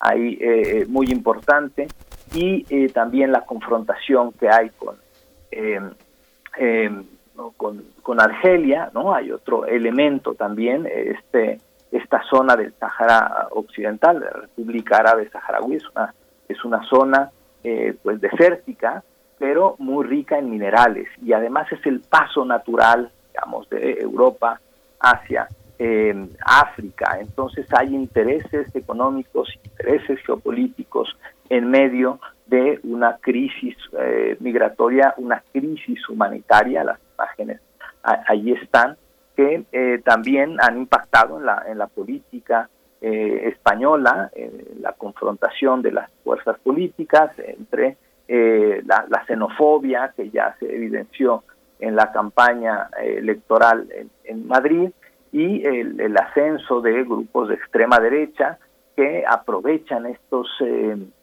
estos episodios todavía para encender más los ánimos del racismo eh, y, la xenofobia y discursos en contra de, de una migración que le achacan directamente al gobierno de Pedro Sánchez. Y Luis, bueno, hay que, hay que decir que realmente el gobierno español es un gobierno de hipócritas, porque finalmente pasa como con Estados Unidos y nosotros, los migrantes eh, mexicanos. Eh, eh, Marruecos es, es, el, uno de los países en el mundo que más dinero recibe de remesas y el segundo lugar de donde más recibe de remesas es España. Digamos, todo lo que sobraba de la Unión Europea, llantas, leche, carne, todo iba para, para esta parte. Y con la pandemia, mucha gente que iba este, en los primeros meses del año a celebrar el Ramadán a Marruecos y de Marruecos volar, porque los, los vuelos de Casablanca, de Marrakech, de, de, de, de de, este, de, de, este de Tánger son muy baratos al resto de los países eh, religiosos que tienen eh, prácticas eh, en esta en esta parte del Ramadán y le cerraron las puertas, les retiraron la visa y el lugar de tránsito ya no es posible. Mucha gente bajaba en auto de, de Francia a España y, y, tomaba las rutas de Melilla, de Málaga, este, de, de este de todas estas ciudades que están en el, sur, incluso incluido Córdoba. Hay muchas ciudades donde hay un paso, este, tú, tú sabes, Luis, que hay dos ferries, el ferry de los árabes y el ferry de los españoles. Solo los españoles muy arriesgados y muy este, cosmopolitas tal vez toman el ferry de los árabes, porque es un ferry este, muy distinto al ferry español. Toda esta parte no, no, este, no, for, no, forma parte de ese universo. Francia es el primer lugar de donde llegan más remesas a Marruecos. El segundo lugar es España y el tercer lugar es Italia. ¿Cómo, cómo se observa esta, este proceso que es connatural al sur de España? ¿no? Sí, por supuesto. Esto, primero uh, hubo una, digamos, una crisis eh, muy importante en el, eh, digamos, en el 2005, ¿no? Bueno, y también cuando eh, empieza a haber estas oleadas de migración, por un lado, desde eh, América Latina ¿no? hacia, hacia Europa, una desviación de los flujos migratorios, pero también eh, cuando empezó a fraguarse lo que conocemos como la primavera árabe, pues empezaron a aumentar también de manera importante los flujos migratorios hacia, eh, hacia Europa, procedentes de, de África y los países que están más geográficamente, entre ellos pues España, ¿no? con, con, Marruecos, pues recibieron muchísimos migrantes. Aquí se puso el acento en que había que tener una solución no nacional, sino europea. ¿no? La Unión Europea eh, entonces también aparece, digamos, en la escena de manera más, más importante para este control de los flujos migratorios y sobre todo para la gestión migratoria, ¿no? Porque si hay programas de contratación en origen, etcétera. Eh, eh, es lógico que muchos marroquíes eh, llegan a, a, a, España, pero no se quedan en España, ¿no? Porque hablan francés. Uh -huh. Entonces se van a Francia. Entonces el problema no es de España después, sino es de Francia, ¿no? Francia también ha sido muy crítica ahora con el gobierno español, ha dicho un poco que le ha faltado más de, de, dureza, sin dejar de criticar también la posición marroquí como una, como una provocación. Pero entonces es un, tema que tiene muchas dimensiones por, eh, por estos flujos que se dan de manera natural, pero también, supuesto, si en 24 horas, como ocurrió la semana pasada, de pronto llegan 9.000 migrantes, por supuesto que desbordan toda eh, la capacidad de un Estado y también desbordaron la capacidad de la Unión Europea para contrarrestar este este fenómeno, ¿no? Eh, muy abrumador, que sí, se devolvieron a muchos migrantes, pero en medio la, el, el, hecho de que entre tantos migrantes ha habido aproximadamente 1.500 menores de edad, pues es algo que tiene también otra dimensión eh, en, en, materia de derechos humanos y de protección y que tampoco se pueden devolver a los menores nada más, hay que revisarlos, vigilarlos, eh, atenderlos, asegurar que en todo caso el, el regreso es, eh, eh, es de manera ordenada y que eh, y que están garantizados sus, derechos humanos y su protección. ¿no? Es un tema de, que tiene muchas dimensiones, no solo en, en, una cuestión de vecindad entre dos países, implica a la propia Unión Europea, ya vimos que tiene incluso un, una causa en, en, en, la decisión que tomó Donald Trump eh, a final de su mandato y donde, bueno, pues Joe Biden pues tampoco ha dicho nada, ¿no? Un poco es parte de esa herencia incómoda, pero que tampoco eh, implica que el gobierno actual estadounidense vaya a cambiar de posición. Nos preguntan por acá en redes sociales sobre los saharaui. Bueno, precisamente estamos conversando con Luis Guacuja respecto a este conflicto que tiene tantos matices, tantas dimensiones y varios frentes. Eh, ¿cuál, ¿Cuál es la situación un poco, eh, seguir esclareciendo esta situación particular al interior de Marruecos? ¿Qué significa ese interior de Marruecos donde también la geografía juega un papel importante? ¿Cómo están eh, configuradas las fuerzas políticas, estos bandos independientes frente al orden del, del rey de Marruecos. Sí, claro, sí, hay que recordar que pues España, ¿no? ya en los últimos años del franquismo, este, pues se retira ¿no? También poco porque la Organización de las Naciones Unidas, ¿no? También este, eh, lo obligó a la descolonización de, de esa, de esa colonia de, de, la que entonces era la, la el, Sáhara español y se dio el control a, Marruecos y Mauritania sí, eh, sin tomar en cuenta que el, llamado Frente Polisario, eh, que se fundó de manera formal ya en 1976, eh, había eh, dado por su parte la República Árabe, Árabe Saharaui Democrática. Entonces, esto desató un conflicto ya en materia territorial. Marruecos lo que dice es que, o lo que argumenta es que está defendiendo la integridad territorial, pero la propia Organización de las Naciones Unidas, incluso su misión, así se llama, la Acción de Naciones Unidas para el referéndum del Sáhara Occidental. O sea, esa fue una promesa que, digamos, planteó España en su momento, en los años 70, que recoge la Organización de las de Naciones Unidas en el 91 y que al pasar del tiempo, pues no ha pasado nada. ¿No? O sea, no ha habido este referéndum, no ha habido una solución. La comunidad internacional, la Organización de las Naciones Unidas, la, Unión Europea, pues han volteado hacia otro lado y es un tema que no se ha resuelto. Por supuesto que se encienden los ánimos de cuando en cuando y ahora pues el detonante fue este, ¿no? Haber recibido eh, eh, España al líder del Frente Polisario, enfermo, de un hombre de mayor de 73 años por ahí, eh, lo recibieron en un hospital de Logroño, en el País Vasco, y esto para Marruecos fue una suerte de provocación, entre comillas, ¿no? Y entonces aquí tenemos un enredo de una cuestión histórica, territorial, internacional, geopolítica, bastante compleja.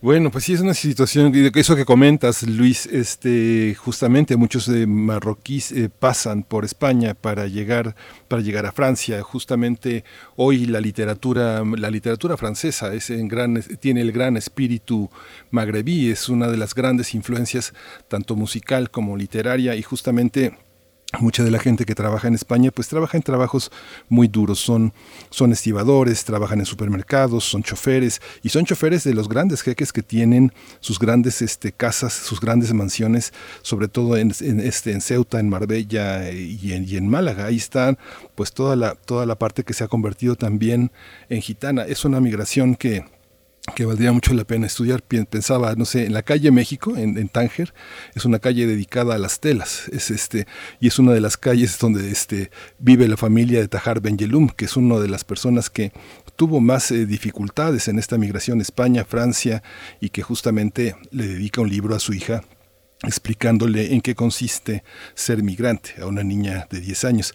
Pero bueno, ya, ya, ya seguiremos toda esta situación. Un, un último comentario de cierre, Luis pues nada más estar pendientes de esta, de esta situación. Es un tema eh, bastante complejo. La República Árabe Saharaui es reconocida por aproximadamente 80 estados, ¿no? y algunos que reconocen, si no a la República Árabe, sí al Frente Polisario como representante legítimo del pueblo saharaui. Alemania hace poco reiteró su posición frente al, a, a, la República Árabe Saharaui, lo cual también tiene irritado a, a Marruecos, ¿no? Entonces, eh, es un tema que ahora tampoco podemos despegar del tema de, de, con, Israel y, y, que también obliga a la propia Unión Europea a fortalecer su gestión migratoria, no, no, no, no este, no convence a, a, la vista ni a la inteligencia ver militares eh, eh, este, tratando de, de, controlar a gente que está eh, arriesgando su vida para, para encontrar mejores condiciones en otro país, ¿no? Tiene que haber una gestión migratoria mucho más inteligente, mucho más efectiva, mucho más integral y mucho más atenta al respeto a los derechos humanos. Por supuesto. Pues Luis Guacuja, te agradecemos como siempre tu presencia en este espacio. Luis Guacuja es responsable del programa de estudios sobre la Unión Europea del posgrado de la UNAM. Siempre es un gusto conversar contigo. Muy muy buena mañana para ti. Igualmente. Un abrazo. Pues vamos a ir con música, no sin antes eh, preguntarles si han leído a Leila Slimani en El Jardín del Logro. Es una marroquí, una de las marroquíes más destacadas en la literatura francesa contemporánea. Acaba de ganar el Goncourt hace un par de años, tres años, y bueno, es una de las grandes representantes de las nuevas mujeres marroquíes. Vamos a ir con música y vamos a escuchar de Hello Seahorse una y otra vez.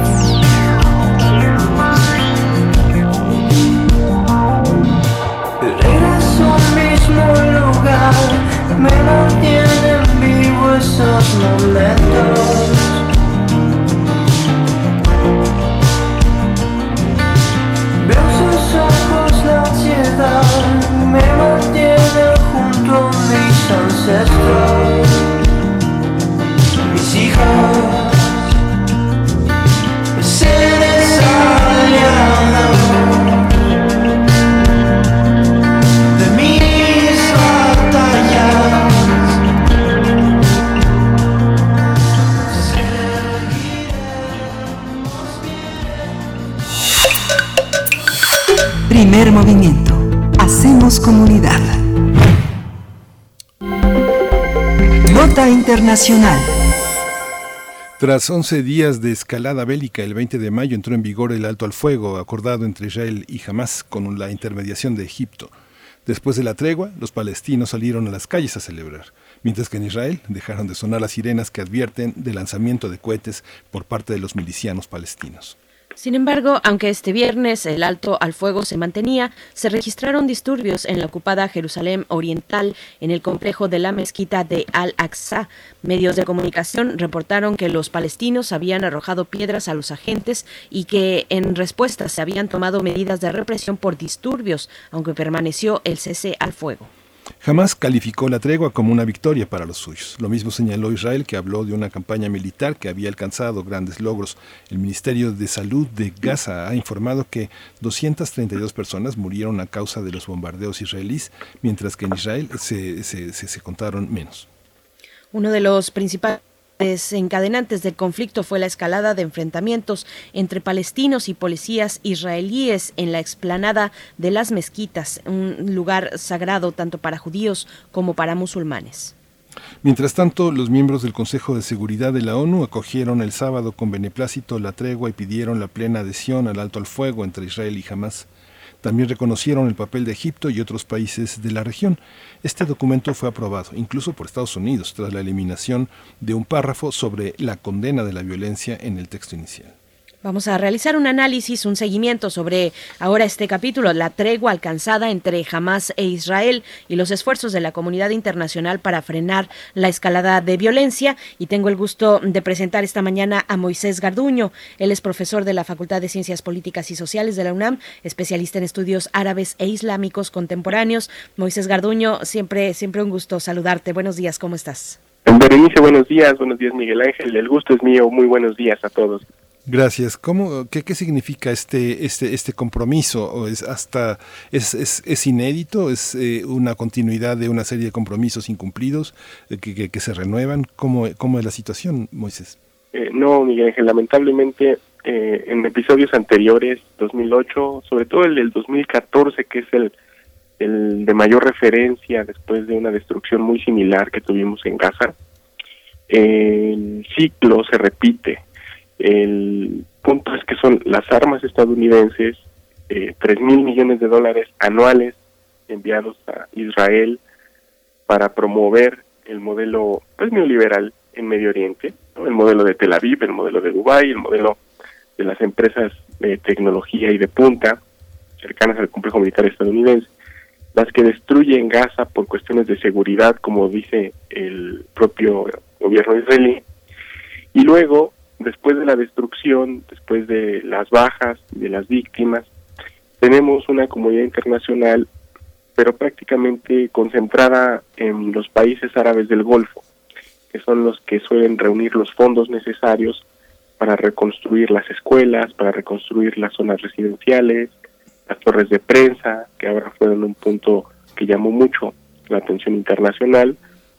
Y es curioso porque cada vez que se reconstruye lo que se destruyó en la guerra, los países donantes utilizan esto como una bandera de cohesión para su propia base social y para eh, engrandecer la figura del gobernante en esos momentos como donador y como coadyuvante a la, a la ayuda humanitaria, ¿no? O sea, se convierte el punto de Palestina y el de la reconstrucción en Gaza en un asunto humanitario más que en un asunto político a resolver y para buscar una paz genuina y justa, ¿no? Ese es el gran problema, ¿no?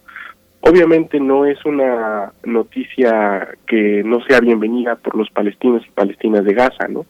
Por supuesto que la discusión pasa ahorita por la reconstrucción de 2.000 viviendas aproximadamente, ¿no? Fueron 900 complejos con 2.000 casas, aproximadamente 50.000 desplazados que realmente ahorita están eh, viviendo en las escuelas que quedaron eh, en pie, pero en realidad esto es una bandera política. Les voy a poner nada más un ejemplo. El sábado en la tarde empezó a circular en las redes sociales, eh, sobre todo árabes, diversos eh, autobuses, tráileres, con las imágenes de Abdel Fattah al-Sisi, el presidente de Egipto, recorriendo todas las calles del Cairo, eh, con fotografías aludiendo a que gracias a él había llegado la paz, que gracias a él había llegado el cese al fuego, que era el gran mediador, y eran como 20 eh, autobuses y tráileres con su fotografía, con música y banderas egipcias, palestinas, esto eh, no lo hace un mediador, lo hace un político que quiere sacar partida de su papel como mediador en el último y más reciente altercado militar en Gaza, ¿no? Yo creo que se repite el espiral de la violencia, porque al final la ocupación sigue ahí. La ocupación sigue ahí, la construcción de asentamientos persiste. Berenice mencionaba muy bien en la introducción que a pesar del cese al fuego hubo nuevos asaltos a la mezquita de Al-Aqsa eh, por parte de colonos de extrema derecha, del Estado de Israel y esta es la parte medular que no se ha tocado en prácticamente 42 años después de la ocupación del 67. No parece haber una discusión de fondo entonces, Moisés Garduño. Bueno, es una noticia, como ya lo decías, alentadora, es una noticia que da un respiro a, las personas de uno y de otro lugar de, de, esta, de, este, de este lugar complejo y, y, de tanto conflicto, pero ¿de qué está hecha esta tregua? ¿Se prevé que se pueda sostener, sostenerse a partir de qué? ¿Cómo plantearlo en términos más amplios para Palestina, para ambos pueblos? Em, si recordamos, la parte que fue la que detonó todo esto fue una serie de desalojos, ¿no? expulsiones de gente de sus casas, el guerra de Estas expulsiones, aunque se suspendieron por el contexto en el que pues nos metimos después de las intervenciones de Hamas y el ejército de Israel, estas expulsiones sí, suspendidas, pero al final de cuentas están eh, en marcha, es decir, el, punto que detonó la crisis es el que sigue todos los días después de esto. Y por lo tanto las treguas, los cesas a fuego, eh, todos los acuerdos que haya en términos de comunicación entre los bandos inmiscuidos va a ser algo frágil eh, en términos estratégicos porque hay mucho dolor en estos momentos en las familias que perdieron a parientes, eh, hubo una familia que fue la familia Al-Kuluk, que perdió 42 miembros de su familia en un solo ataque. Es la noticia que causó más estruendo entre la población en Gaza. Obviamente había niños, había eh, gente de muchas generaciones en esta, en esta familia. Eh, y por supuesto están también los cálculos políticos de los actores involucrados, ¿no? En el sentido de que, bueno, hay discursos de odio, hay también interés en hacer unas nuevas elecciones en Israel, y hay intenciones de ir canalizando todo esto para los, las plataformas políticas de los actores mejor parados, que en este caso fueron Netanyahu por parte de Israel y Hamas por parte de Palestina. Eh, quien ha salido realmente lastimado en todo esto pues ha sido la Autoridad Nacional Palestina, que por primera vez en muchos años no veía banderas de Hamas en Jerusalén, no, veía banderas de, de Hamas en eh, otros territorios de Cisjordania. Y eso fue muy revelador. Fue algo con lo que podemos caracterizar este conflicto justo con respecto a sus antecesores. Sin embargo, en todos estos elementos, el elemento político electoral, el elemento de los discursos de odio, el dolor y el rencor, cualquier tregua todavía es muy frágil. Todavía hay drones, por ejemplo, sobrevolando las principales eh, ciudades de territorios ocupados, por supuesto la, la explanada de las mezquitas, eh, por supuesto todavía hay eh, zonas que están resguardadas militarmente hablando, como el propio Sheikh Jarrah, el propio barrio de Jerusalén Oriental, de donde comenzó todo esto y eh, cualquier altercado, como a lo largo de la historia nos lo ha mostrado, puede ser también un nuevo detonador para, para nuevas crisis, ¿no? ¿Por qué? Insisto, porque las condiciones siguen ahí. Lo que se hizo fue detener el uso de armamento, pero el conflicto lamentablemente persiste, ¿no? Esa es la, situación de que cualquier eh, situación, por pequeña que parezca, puede detonar un gran conflicto si la gente se conecta, si la gente sigue compartiendo cosas por redes sociales, que ahora fueron muy importantes para los jóvenes del 48, como se les conoce a los residentes de Jerusalén Oriental, y todo esto pues son alfileres al final de cuentas, ¿no?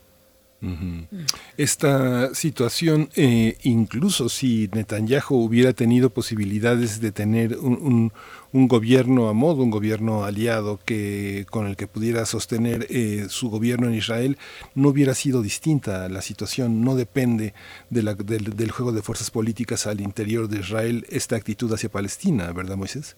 Sí, no, por supuesto. Cualquier partido, desde los de izquierda, que son ahora muy pequeñitos, casi desaparecidos, como Meretz, hasta los de derecha como el Likud de Netanyahu o extrema derecha como Beitenu, por ejemplo, que son los partidos políticos que realmente se nutren de este de este odio generalizado en la propaganda más eh, reacia de derecha israelí sionista el proyecto sigue siendo eh, el Estado israelí. ¿no? Ahora, la diferencia entre la izquierda y la derecha generalmente es que la derecha llama a un Estado judío, no puramente judío. Y ahí es que el debate justo ahora en, está en el núcleo de la esfera pública.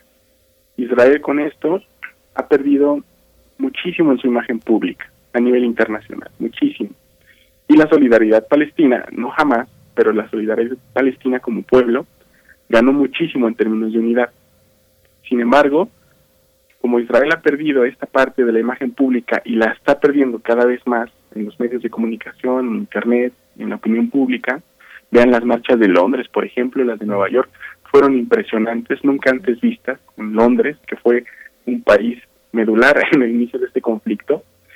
eh, Israel tarde o temprano tendrá que escoger entre renunciar a la idea obsesiva de un Estado judío solo para los judíos, excluyendo obviamente a los palestinos, o eh, abrazar una idea democrática de coexistencia, porque esto no va a parar a menos que tengamos una sociedad laica o secular democrática y en un solo Estado que pueda garantizar derechos a todos los habitantes.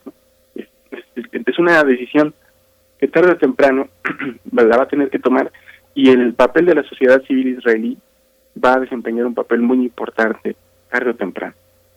Es eh, algo que estamos respirando en, los, en la serie de rallies, en las protestas israelíes, que salieron eh, organizaciones como Rompe el Silencio, Break the Silence, que son unas de las más importantes eh, en Israel, que llaman a la coexistencia, ¿no? Esto eh, se tendrá que escoger tarde o temprano. Ese saldo político a favor que surgió de estas eh, eh, protestas y de este capítulo reciente del que hablamos, ese saldo político, mm, ¿cómo a favor de Palestina, cómo podría expresarse precisamente en la construcción de, la paz? Eh, hay un elemento ahí mm, colectivo también que, que no se había visto de esta manera tal vez en mucho tiempo. ¿Cómo, cómo lo ves tú, Moisés? Mm, hay un obstáculo, este. Yo creo que el obstáculo es eh, cómo los líderes de la Autoridad Nacional Palestina y los líderes de Hamas tienen que trabajar en términos de, que esta nueva intervención se convierta en un movimiento unificado más que en otro capítulo de la división intrapalestina. ¿no? Lo, lo, voy a tratar de explicar rápidamente. En las protestas tuvimos al menos cuatro elementos eh, distintivos de la de la palestinidad, por decirlo de alguna forma. Uno, y el más importante que fue el catalizador, el papel de los palestinos que viven en Jerusalén Oriental, que son conocidos como palestinos de Israel y que históricamente nunca se habían intermetido en las protestas, nunca habían participado en ellas, se les había tachado de colaboracionistas y hoy fueron los primeros que salieron a defender no solamente sus casas, sino también a ondear las banderas de Hamas, que fue el único actor en términos militares que les apoyó en las protestas de eh, la explanada de las mezquitas porque las fuerzas de seguridad de la Autoridad Nacional Palestina generalmente los reprimían cuando salían a hacer estas estas protestas. Entonces ahí está el primer elemento. El segundo elemento, Gaza, por supuesto, ¿no? La sociedad que vive en Gaza siempre pone el cuerpo, siempre ha tenido esta connotación de martirio por parte de todos los palestinos y ahora desempeñaron este papel con una a un nivel heroico que es el que le está dando el resto de Palestina, ¿no? El tercero son las personas eh, de la base social de la Autoridad Nacional Palestina, quienes en solidaridad con todo lo que estaba pasando llamaron una huelga nacional el martes 18 de mayo, arriesgándose a perder sus trabajos. Esto fue muy importante para tratar de abrazar a Cisjordania, que generalmente se ve como una base social de la Autoridad Nacional Palestina, y superar estos rencores que tenían con esas fuerzas de seguridad represoras de la Autoridad Nacional Palestina, sus policías, y abrazar la huelga para apoyar a la gente en Jerusalén y en Gaza. Y el cuarto elemento son los de la diáspora. Hubo un movimiento a nivel transnacional, pero empezando por los palestinos de Líbano, de Jordania, que lanzaron a gente de, de, de Palestina viviendo en Jordania a las fronteras con Cisjordania para tratar de presionar al ejército israelí de que dejara de reprimir a la gente que estaba en, la en las de las mezquitas. Son cuatro elementos unidos en todo un proceso de 11 días que fue el elemento que nos está permitiendo hablar hoy en día de Palestina en la agenda del mundo árabe. Esto no se había visto en los últimos 20 años, sobre todo porque los acuerdos de Abraham nos habían dicho que la cuestión estaba totalmente despolitizada y que con dinero todo se iba a arreglar. ¿Cómo se puede canalizar esto? Se tiene que dejar en manos de las eh, de la élite política que escuchen a la sociedad civil palestina.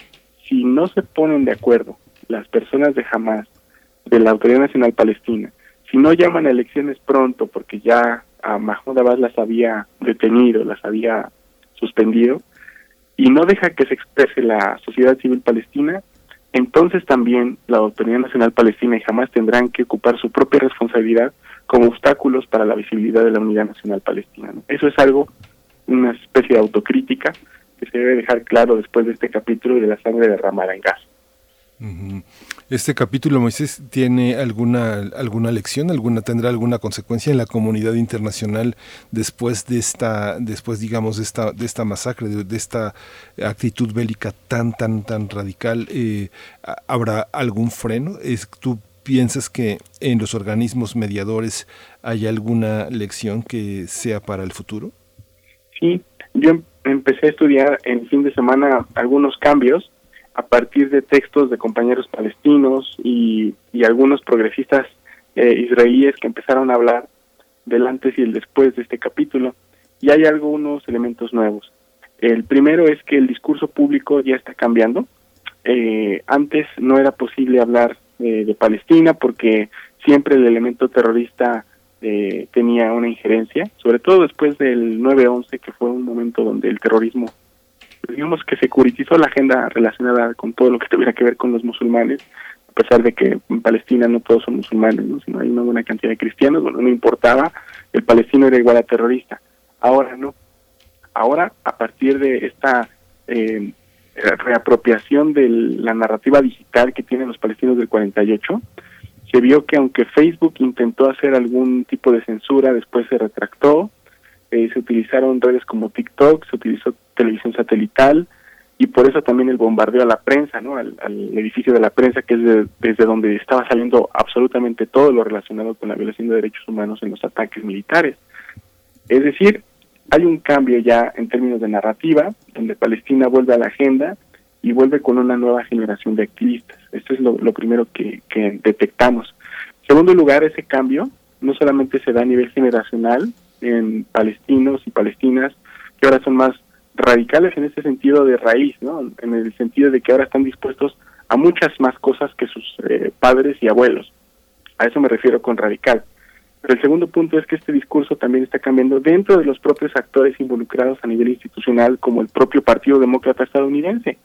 Eh, vimos también una, una carta de 28 congresistas que firmaron criticando la postura de Joe Biden en el Consejo de Seguridad, que fue lenta, que fue eh, totalmente eh, inconcebible lo que hizo Biden. ¿Cómo era posible que el defensor de los derechos humanos a nivel global no pudiera tener un cese al fuego, eh, sino hasta después de cinco días de haber empezado los ataques militares? Obviamente, pues ahí son intereses del complejo militar industrial norteamericano con, con Israel y estos 3 millones de dólares anuales que mencionaba.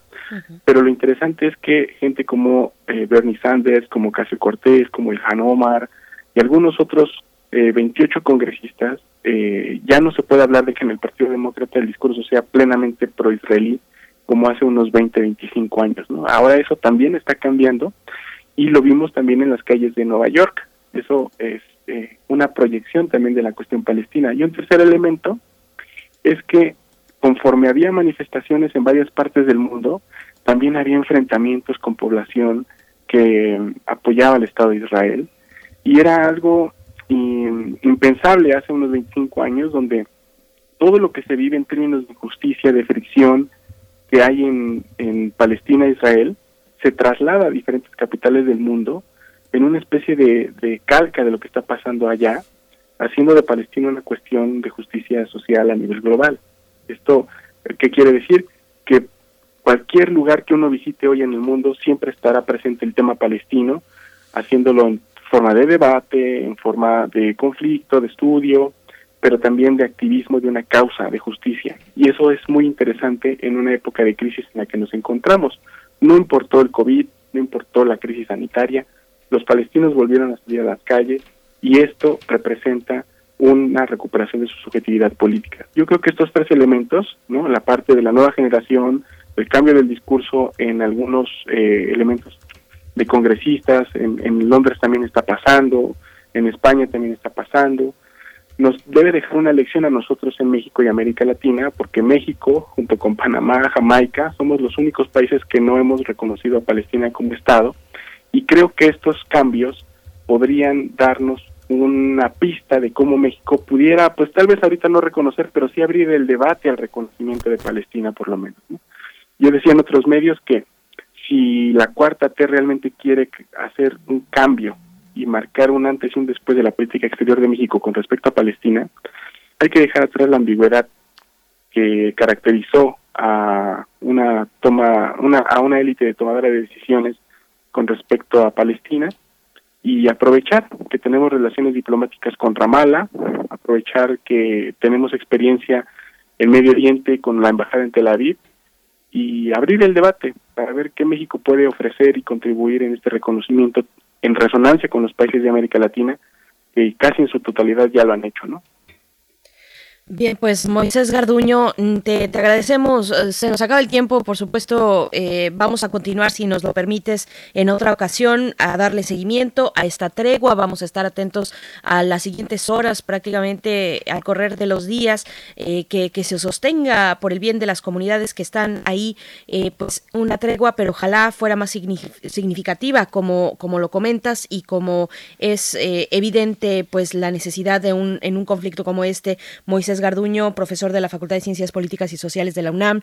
Te, agradecemos y te deseamos muy buen día. Muy buen día, Berenice Miguel Ángel. Muchísimas gracias y estamos a sus órdenes. Saludos a nuestra audiencia. Muchísimas gracias. Hasta pronto. Moisés Garduño, especialista en estudios árabes e islámicos contemporáneos. Estamos acercándonos al cierre de esta hora, el momento en el que nos despedimos de la radio Nicolaita del 104.3 que nos permite llegar hasta Morelia. El día de mañana volvemos como cada mañana a las 8 de la mañana. Gracias a todos eh, quienes se encuentran en, en cabina allá en la a quien esté operando los controles. Un abrazo hasta allá. Y bueno, nos vamos a ir eh, con música. Vamos a escuchar a continuación, ya para despedirnos y después irnos al corte, algo a cargo de Adanovsky. Dancing to the Radio es lo que vamos a escuchar. Gracias, gracias por su escucha. Volvemos después del corte.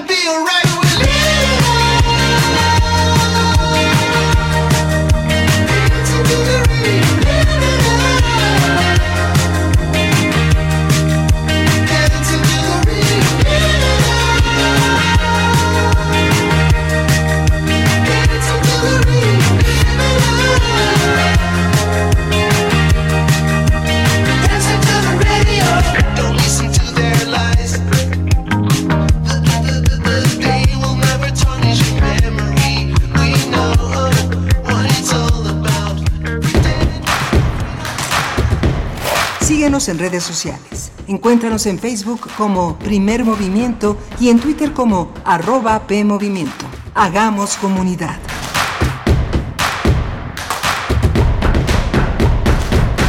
En Morena seguimos haciendo historia y estamos listos para seguir luchando por un país más justo e igualitario. Nos mueve la fuerza el entusiasmo y las causas de la gente para demostrar de nuevo que el pueblo es el que manda y juntos consolidar la cuarta transformación. Este movimiento le pertenece a millones de corazones unidos en un mismo sentimiento, el compromiso de transformar a México. Juntos vamos a defender la esperanza.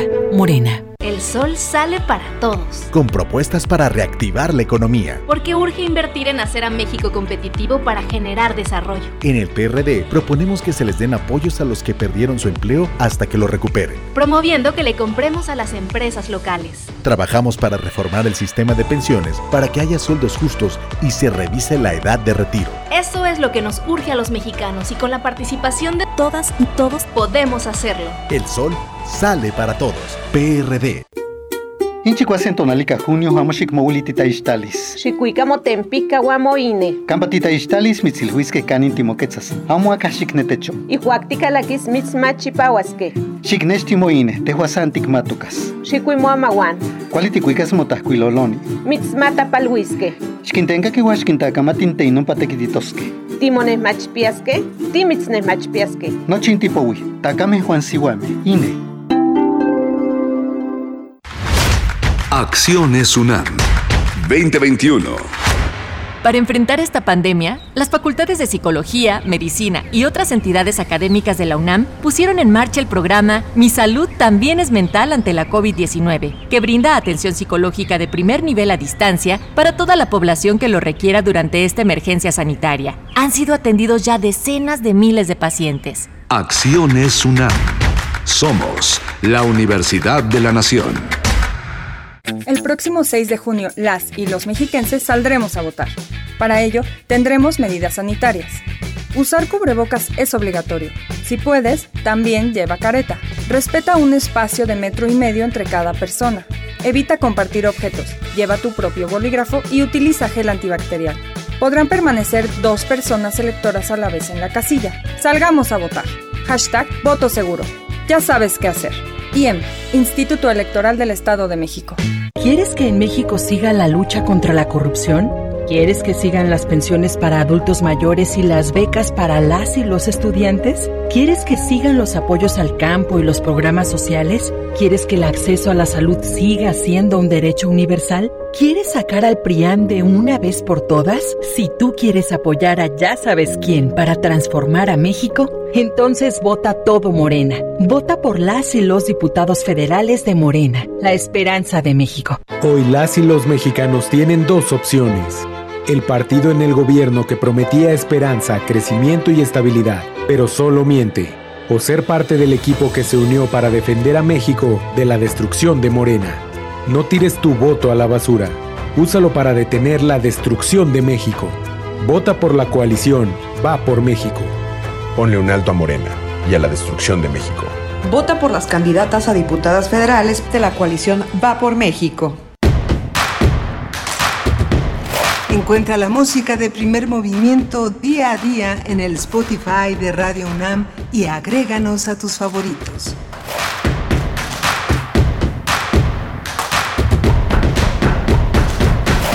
Son las nueve de la mañana con cuatro minutos ya, nueve de la mañana con cuatro minutos, la hora del centro del país, la hora de la capital y estamos en esta transmisión, en esta transmisión en vivo a través del 96.1 de la frecuencia modulada, en el 860 de AM, en, primer movimiento, llegando a nuestra tercera hora, donde tendremos la mesa del día, la sección a cargo de la doctora Clementina Kiwa, Biosfera en Equilibrio, que ahora nos hablará de las abejas, a celebrar las abejas y la biodiversidad biodiversidad. Pues bueno, estamos en estas frecuencias con todo el equipo y, en compañía de la voz de Miguel Ángel Quemain. ¿Cómo estás, querido Miguel Ángel? Hola, Berenice Camacho, buenos días. Buenos días a todos nuestros radioescuchas. Pues estamos ya en esta tercera hora después de un recorrido muy interesante, muy, muy fuerte a través de eh, la apertura que hicimos en los lunes de ciencia, el regreso a la nueva normalidad qué debemos hacer y las dudas sobre las vacunas con el doctor Mauricio Rodríguez Álvarez, que mañana va a dedicar un programa especial eh, Sócrates 2.0 eh, a las 6 de la tarde aquí en Radio UNAM, hablar de todas estas dudas. Además tenemos un extraordinario podcast que también eh, forma parte de el patrimonio eh, radiofónico de Radio UNAM, que es eh, los, los programas de Sócrates 2.0, donde uno puede ir atrás, escuchar muchas de las recomendaciones, muchas de las situaciones que tenemos en materia de salud y sobre todo en, este panorama tan, tan, tan fuerte, tan duro que ha sido el del COVID-19, que es la enfermedad que causa este virus del SARS-CoV-2, pues tan extendido en tantas partes del planeta. Por supuesto, bueno, y enviamos también en este momento un saludo a quienes están escribiendo en las redes sociodigitales. Xochitl Arellano, un saludo para ti. Ella dice, la, eh, con respecto a la cuestión eh, en, Gaza y en eh, el conflicto entre palestinos e Israel, la adopción, dice Xochitl Arellano, la adopción de una ideología solo para justificar los actos de eliminación de un pueblo a mansalva es imposible. Gracias Xochitl por tu comentario. Por aquí R. Guillermo nos mm, dice, bueno, comenta que por qué emitimos, dice, es notable, significativo y vergonzoso que Radio UNAM y Primer Movimiento omitan los graves acontecimientos de represión y genocidio en Colombia. Bueno, pues tal vez no, no nos has escuchado en las ocasiones diversas que hemos abordado el tema en las recientes semanas. Eh, R. Guillermo, vamos a compartir tal vez el podcast para que puedas acercarte a esos momentos que han sido eh, varios y consecutivos en estas semanas. Gracias por tu comentario. Vamos a tener a continuación en la mesa del día, después de la poesía necesaria en la voz de Miguel Ángel Quemain, la mesa del día, la presentación del proyecto Analizando Políticas de Seguridad Ciudadana, un proyecto de CACEDE. Vamos a estar precisamente con dos de sus integrantes, la maestra Keila Vargas Rojas, ella es coordinadora de este proyecto y también es especialista en prevención de las violencias, seguridad ciudadana y prevención de lavado de dinero.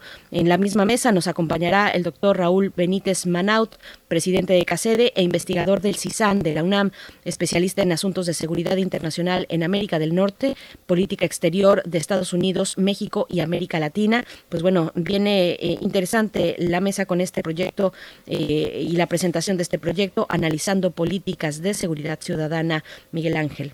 Sí, y vamos a cerrar la, emisión de hoy con Biosfera en Equilibrio. Vamos a celebrar a las abejas y la biodiversidad, la enorme importancia que tiene eh, este, esta pequeña luz en, en, la vida del planeta.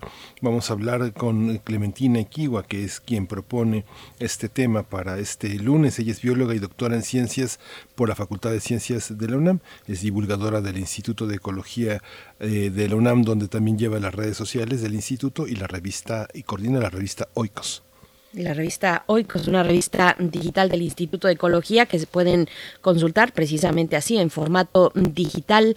Eh, pues acérquense, acérquense también a la Gaceta Universitaria y que ya está en su edición de esta mañana, donde destaca entre varias cuestiones, bueno, por supuesto, la cuestión de la democracia exige hoy un voto razonado, es la manera en la que titula la Gaceta su portada en esta mañana, pero también hay una nota donde eh, el doctor Graue, el rector de la UNAM, eh, en el contexto de el, es una conferencia que se titula Después del 2030 Mujeres Líderes por un Mundo Sustentable, organizado por la Coordinación Universitaria para la Sustentabilidad. Bueno, ahí Graue Vigers eh, pues consideró indispensable discutir desde todos los sectores las acciones pertinentes para trazar nuevas rutas y rediseñar las condiciones eh, políticas y sociales con perspectivas distintas a la determinada por un sistema patriarcal excluyente. Él está hablando del patriarcado que ha mm, devastado, dijo así el doctor Graue, ha devastado al planeta y se debe visibilizar y promover el liderazgo, la perspectiva y las aportaciones de las mujeres en todos los ámbitos. Bueno, ahí está la Gaceta de la UNAM en esta mañana de lunes 24 de mayo. Nos vamos a ir, Miguel Ángel, si ya estás listo con la poesía de esta mañana. Sí, vámonos. Primer movimiento. Hacemos comunidad. Es hora de Poesía Necesaria. Pues eh, esta, es, en esta edición voy a dedicar eh, la lectura a Virgita Trotzig. Ella eh, nació en 1929 y falleció hace 10 años. Vivió 81 años, produjo más de 20 libros de cuento, novela, prosa poética. Aunque es mayor su obra narrativa, la revista La Otra, que dirige José Ángel Leiva, le ha dedicado un dossier importante con una traducción de varios de sus poemas. Algunos de sus libros eh, pues son muy conocidos en, en, español, La vida de los amantes, eh, La enfermedad, eh, Con fines de la palabra, Contexto. Hay muchos eh, este, poemas suyos traducidos al español por Marina y Paco Uriz en esta selección que hizo René Vázquez Díaz, que tradujo bajo el título de Confines de la Palabra, que publicó la editorial española de Venir, una editorial pequeña pero de grande, grande, gran solidez. Y, bueno, lo vamos a acompañar eh, con la música, parte de la música que nos han heredado los, los suecos. No es ABBA, no es ABBA, pero es algo que viene, viene de ahí, que viene de esas raíces que viene de esas raíces suecas de enorme éxito en, la, eh, en, Europa y Estados Unidos, que es Roxette. Roxette es un dúo sueco de pop rock que formaron Marie Fredriksson y Per Gessle, un dúo que, bueno, que es de los de mayor influencia en la eh, Suecia contemporánea. Así que, bueno, vamos a oír eh, Proclama. Dice así, Roquedales, tallada tumba, el frío muro inmóvil atraviesa cuerpo y alma. La palabra pero obsedida por el poder de espíritus extranjeros, en cadenas, en el vacío, cuando todo gira. La palabra es una palpitación centellante. Se mueve y respira, se ensancha, se condensa, se mueve, nadando como un cuerpo elemental en el agua primordial. Pero el mundo es un féretro de plomo cerrado en el que yacen cuerpo, alma, entrañas en estado sellado, lacrado. Paredes de plomo, límites de plomo. Él tomó saliva y tocó los oídos, los ojos y la lengua. Las paredes se encorvan y derriten. Mundo y alma son uno, se derriten. Hablan desde arriba, desde adentro, desde todas partes y todos los puntos cardinales.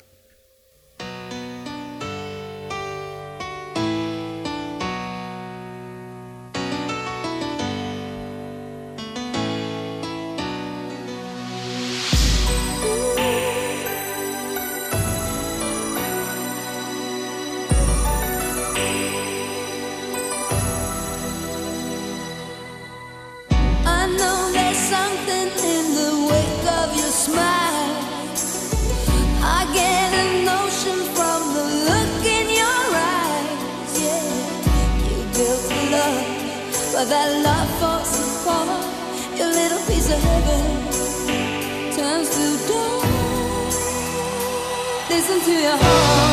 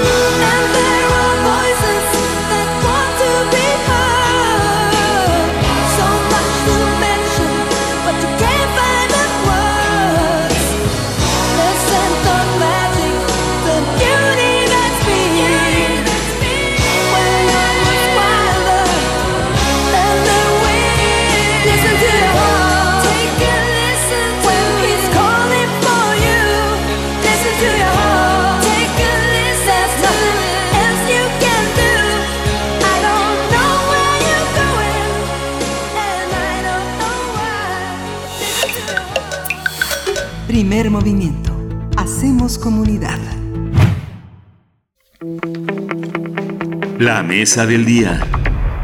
Con el propósito de contribuir a la discusión pública sobre los cambios en las políticas de seguridad en México eh, a nivel del Estado, el colectivo de análisis de la seguridad con democracia, CACEDE, impulsa el proyecto Analizando Políticas de Seguridad Ciudadana.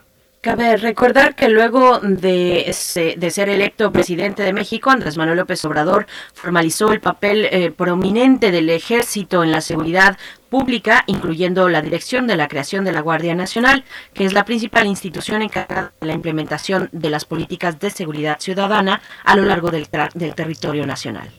Para andar en el análisis y la discusión de estos temas, CACEDE ha conformado una red de investigación integrada por instituciones académicas, centros de investigación, organizaciones de la sociedad civil y periodistas que participarán eh, eh, en el desarrollo de investigación cualitativa y cuantitativa, así como en la definición de recomendaciones de política pública y líneas de investigación académica y periodística. Esta red tiene el objetivo de monitorear, evaluar y analizar las actividades de la Guardia Nacional en el Estado de México, Baja California, Chiapas, Chihuahua, Ciudad de México, Guanajuato, Puebla, Sinaloa y Veracruz. Sí, vamos a conversar sobre este proyecto de CACEDE, eh, justamente para el análisis de las políticas de seguridad ciudadana. Y está con nosotros la maestra Keila Vargas Rojas. Ella es coordinadora del proyecto Analizando Políticas de Seguridad Ciudadana en CACEDE. Es especialista en prevención de las violencias, seguridad ciudadana y prevención de lavado de dinero. Bienvenida, eh, maestra Keila Vargas. Buenos días. Yo no estoy escuchando a la maestra Keila, no sé si esté por acá, además de que nuestro sonido no es el, el ideal, pero voy a presentar por mi parte al doctor Raúl Benítez Manaut, presidente de CACEDE, investigador del CISAN de la UNAM, especialista en asuntos de seguridad internacional de América del Norte y política exterior de Estados Unidos, México y América Latina. Doctor Raúl Benítez Manaut, qué gusto encontrarnos una vez más. Bienvenido a este espacio. Buenos días, un saludo a toda la radio audiencia de Radio Universidad, que es una audiencia muy calificada y, y muy atinada. Muchas gracias, doctor. Hay una, hay una, hay una visión. Bueno, vamos, vamos a empezar por eh, presentar eh, este proyecto, analizando las políticas de seguridad ciudadana, en qué consiste, cuál es el alcance. Bueno, ya dimos una, una, una probadita de que es un proyecto ecuménico que contempla muchos, muchos frentes, muchas eh, visiones y seguramente muchas metodologías, ¿no? Sí, mira, este proyecto tiene una particularidad y es el estudio de la, de la metodología del estudio de la Guardia Nacional a nivel de estados de la República. No cubrimos todos los estados porque no tenemos los recursos para poder hacer grupos de investigación en todos, pero hicimos un, un, un sondeo de cuáles estados significarían importancia para el análisis de la Guardia Nacional, tanto los que no tienen personal importante de la Guardia Nacional, por ejemplo, la Ciudad de México, como los que tienen una alta presencia de la Guardia Nacional. Es el caso, por ejemplo, de Chihuahua o el caso del Estado de México, el caso de Veracruz, este, donde hay uh, importantes contingentes de la Guardia Nacional y en el caso de Chiapas, pues están cumpliendo la misión de este eh, controlar el flujo de migrantes no documentados que provienen de, Centroamérica. Pero eh, la particularidad de, de, esta investigación es ver cómo trabaja la Guardia Nacional en el campo, en, el terreno de, de, operaciones. Y esto es lo que nos distingue de otros proyectos que analizan muy bien la Guardia Nacional. Hay varios proyectos de investigación sobre la Guardia Nacional en otras agrupaciones civiles e incluso en la academia, pero eh, los analizan a, a nivel macronacional, o sea, solo los, las cifras globales de la Guardia Nacional y, y, no van hacia hacia la particularidad estatal de qué es lo que hacen, también el tema de los derechos humanos, todo esto, y esto nosotros sí lo captamos a través de los equipos locales que tenemos en el campo, ¿no? Uh -huh. Sí. sí. Ya está la doctora, ya está, ya está la doctora está la Keila, Keila, Vargas. Hay una, hay un aspecto, Keila, eh, bueno, entre los objetivos de la, de la, de la investigación es construir una red de organizaciones de la sociedad civil, periodistas, instituciones académicas. ¿Cómo, eh, cómo, cómo generar un consenso en, en, esta parte que ustedes llaman investigación cualitativa e investigación cuantitativa, el mundo de las apariencias y el mundo de las consecuencias, las redes, la, la, la interacción de los problemas. Si nos puede explicar un poco cómo, cómo hacer esta lectura. Claro que sí, muchísimas gracias en principio por, por la invitación al espacio. Y eh, la pregunta me parece realmente pertinente y, y creo que es el, uno de los, de los puntos clave para poder realizar investigaciones con respecto a la seguridad y a los cambios en la seguridad pública eh, en, a un nivel de detalle, como mencionaba el doctor Benítez, que eh, va al ámbito local, al entendimiento de cuáles son las consecuencias y lo que ocurre y lo que llama la atención y lo que interesa a finalmente las personas que conviven con estas fuerzas de seguridad federales, municipales o estatales en campo. El consenso con las organizaciones de sociedad civil, ha, afortunadamente, eh, primero inicia a partir de establecer un vocabulario común, entender el, el, las diferencias básicas entre que eh, el, la investigación en términos de la seguridad nacional disasociado de la seguridad ciudadana. Y este conocimiento de qué es la seguridad ciudadana, que básicamente es todas aquellas formas en las cuales eh, las personas tenemos acceso goce, disfrute y protección de nuestros derechos a través de políticas públicas y cómo las fuerzas de seguridad se involucran en esa protección, defensa, eh, promoción, fomento del de, ejercicio de derechos, es, eh, es ha sido como un, un, punto, un primer paso, pero sin embargo más importante para eh, consolidar consensos, acuerdos sobre el tipo de abordaje que se quiere hacer a, a estudios de seguridad. Eh, ya se ha hecho mucha investigación al respecto, sobre todo a partir de entender qué era la militarización en México o ese proceso de militarización en México y cómo paulatinamente o, o de la mano eh, se estaban eh, se estaban alejando los temas de seguridad de el, el ámbito de las policías estatales y municipales.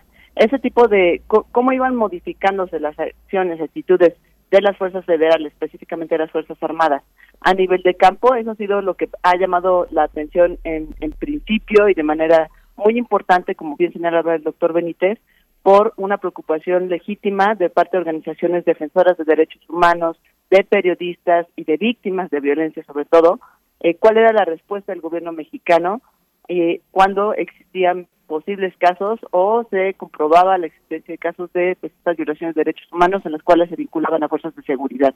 Eso fue como la puerta de entrada y eh, poco a poco lo que hicimos fue migrar a esta visión de seguridad ciudadana que eh, en la cual los agentes de seguridad se vuelven también de manera corresponsal con la ciudadanía actores clave para el desarrollo de estrategias exitosas de gobernanza del sector de seguridad pública a nivel estatal y municipal.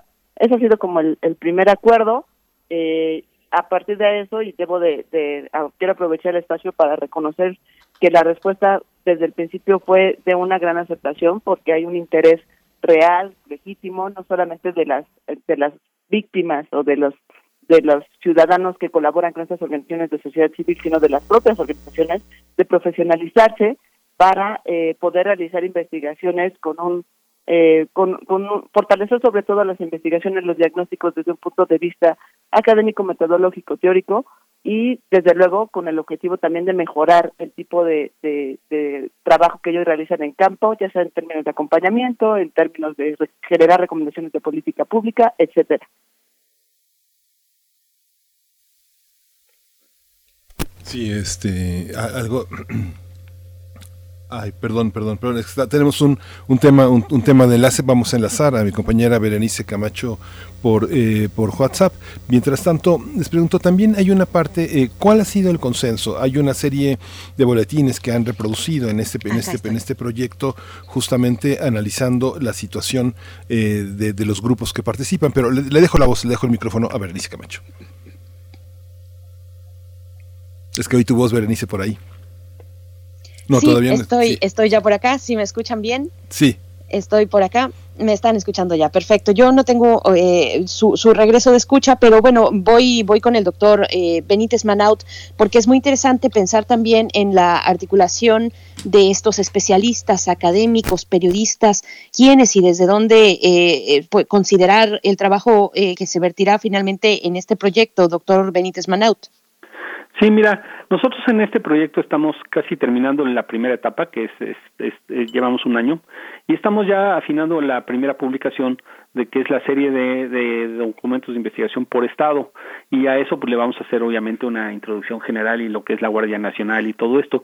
En el proyecto nosotros no tenemos un preconcepto negativo o positivo de la Guardia Nacional, no no, no estamos juzgándola, este porque en, en el ambiente periodístico y académico mexicano se, se tiende mucho a, o a criticarla eh, diciendo que es una parte de la militarización del país o hablar muy bien de ella pues las personas más, más, cercanas al proyecto del gobierno. Para nosotros, la Guardia Nacional no, no es un juicio de valor que hay que hacer negativo o positivo, es un hecho.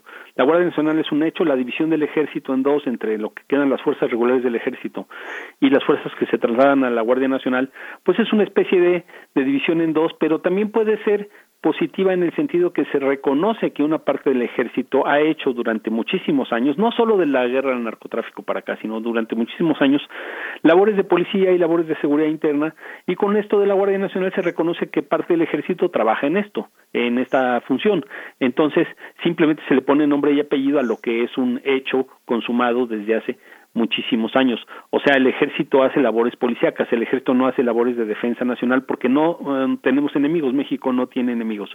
Entonces, lo que se puede denominar la militarización en el caso de la Guardia Nacional, pues no es tal, es la continuidad de lo que hace este eh, el ejército, lo que hacía la Armada y lo que hace la Armada. Eh, pero evidentemente pues la Guardia Nacional hace mucho ruido, tiene un uniforme diferente y se habla de que ya casi pues no se ven eh, militares en las calles vestidos de sedena, sino se ven eh, guardias nacionales. Si uno va por las carreteras, yo la semana pasada hice un viaje este a Guanajuato y ya no se ven militares de, de, la Sedena, se ven guardias nacionales, las patrullas blancas con el logotipo de la Guardia Nacional y esto tiene un significado porque se está tratando de consolidar ante la población la imagen de que la Guardia Nacional es la que se va a encargar de proteger a la población y ciertamente la gente sí sí identifica que es casi el ejército, o sea, que tiene estructura militar, etcétera, etcétera, eso lo sabe la gente y que son casi como militares. Y cuando hay una operación complicada, por ejemplo, me refiero a las operaciones que tienen que ver el combate al crimen organizado, esto se da mucho en el estado de Guanajuato, por ejemplo, contra el Huachicol, entonces trabajan en conjunto y ahí se aparece la Marina y ahí se aparece el Ejército y también las policías estatales. Entonces la Guardia Nacional no tiene la misión de combate directo al crimen organizado, tiene una misión más policíaca, resguardo de la seguridad pública y de los ciudadanos, este, de forma preventiva, o sea, se despliega para que los probables criminales vean que hay un cuerpo policíaco militar o casi militar, pero con otro nombre que no es el ejército, y entonces supuestamente se, se eh, negarían a actuar impunemente, pues porque saben que hay un despliegue de la Guardia Nacional. Claro, eso no es en todos los casos, porque tampoco es que haya bajado mucho los delitos en el país. Los delitos en el país siguen cometiéndose con una frecuencia muy similar a la del pasado, ¿no? Maestra Keila Vargas Rojas, eh, también, bueno, en esta cuestión, dice el doctor Benítez Manaut, es eh, casi el ejército, o así lo percibimos, tenemos esa percepción cuando vemos a un, eh, integrante de la Guardia Nacional. ¿Cómo, ¿Cómo cambió la discusión sobre seguridad en México con la llegada de la Guardia Nacional? ¿Qué preguntas se detonan en las investigaciones, tanto periodísticas como académicas, con la, con la presencia ahora de la Guardia Nacional? Claro que sí. Creo que, las primeras preguntas que detonaron, y creo que es una pregunta que se mantenía, que se mantiene hasta la fecha, pero tenemos más elementos para abordar las diferentes perspectivas, es si efectivamente la Guardia Nacional iba a ser una institución que iba a modificar el paradigma de involucramiento de Fuerzas Armadas o de, fuerzas no civiles en tareas de seguridad pública, como se venía realizando en las administraciones pasadas, o si esto iba a modificarse. Eh, y lo que hemos podido observar realmente esta, esta investigación, pues sigue siendo una investigación viva, porque eh, en octubre todavía del año pasado es que eh, se hace se, se hace pública una carta dirigida de parte del secretario de la Defensa Nacional, el secretario de Marina, estableciendo que la Guardia Nacional va a pasar a, tener dos mandos, por una por un por por una parte el mando operativo que eh, bajo la responsabilidad o bajo la estructura de la Sedena, es decir, en las coordinaciones regionales y la, la, el despliegue como tal, el control quedaría a, en, manos de, los militares y la parte política y de coordinación quedaría bajo la estructura de la Secretaría de Seguridad y Protección Ciudadana. Eh, esto es un cambio significativo o esto me parece que es una, una pregunta que, que podemos seguir abonando a la discusión porque se cruza además con una siguiente parte que es cuál era el cambio en la seguridad o el impacto que iba a tener en la seguridad la incorporación de la Guardia Nacional en los estados y municipios. Y aquí hemos visto eh, pues, el, el espectro, el panorama complejo del país. ¿Por qué? Porque en, en algunos estados, por ejemplo, como en Sinaloa, como en Veracruz, ya se tenía una, una tradición, un conocimiento, una percepción mucho más eh, amigable, o por lo menos con, menos sorpresa por parte de la población con respecto al involucramiento de eh, militares en, acciones de, de, seguridad pública. En estos estados, por ejemplo, muchos de los mandos policíacos en realidad están desde hace varios años eh, a cargo de, eh, de militares o exmilitares. Y hay otros lugares, por ejemplo, la, el Estado de México, en, en, en Guanajuato, desde luego, en lo que esto ya no, no ocurría de esa manera, no ocurría con esa misma intensidad. Entonces ha sido un proceso diferenciado, no solamente de involucramiento y en, en términos de, de, la convivencia con la ciudadanía, la percepción de la ciudadanía, la, el construir esta confianza con la ciudadanía por parte de la Guardia Nacional, sino inclusive a nivel de coordinación operativa con fuerzas estatales y municipales. Eh, llama la atención, por ejemplo, uno de los hallazgos fue a, eh, el, al buscar cuál era el, marco regulatorio, el marco legal a partir del cual los guardias nacionales conocen de esta coordinación y eh, establecen relaciones con eh, otras fuerzas, otros cuerpos de seguridad de diferentes órdenes de gobierno, eh, descubrimos que a nivel municipal existían una gran cantidad de acuerdos no solamente para para la construcción de los de los cuarteles de la Guardia Nacional, sino también para eh, tareas específicas. En Culiacán, por ejemplo, hay acceso para el C4 y hay un acuerdo específico del gobierno de Culiacán con la Guardia Nacional con este propósito. En otros lados para la vigilancia de ciertos tramos carreteros. Pero a nivel estatal no existen, o hasta hasta pues, la fecha de corte de esta investigación, que era eh, enero del año pasado, eh, enero, principios de este año, perdón, eh, no existía un acuerdo formal eh, firmado entre los gobiernos de los estados y la Guardia Nacional para delimitar cuáles eran las o cuáles eran los objetivos específicos, las metas de involucramiento de la Guardia Nacional en tareas de seguridad pública. Y esto nos parece sumamente llamativo y es lo que lo que sigue abonando a esta pregunta, ¿no? Que cuál cuál es quién tiene la definición clara de las misiones de la Guardia Nacional a nivel estatal. Hasta el momento, salvo las las conferencias matutinas de prensa que a las cuales hacía alusión el doctor Benítez, pues nadie lo no se sabe, por lo menos de manera bueno, no no se encuentra establecido en un documento oficial. Solamente se ha realizado a través de mesas mecanismos informales, como son las mesas de coordinación de paz y seguridad eh, estatales y en algunos casos eh, municipales.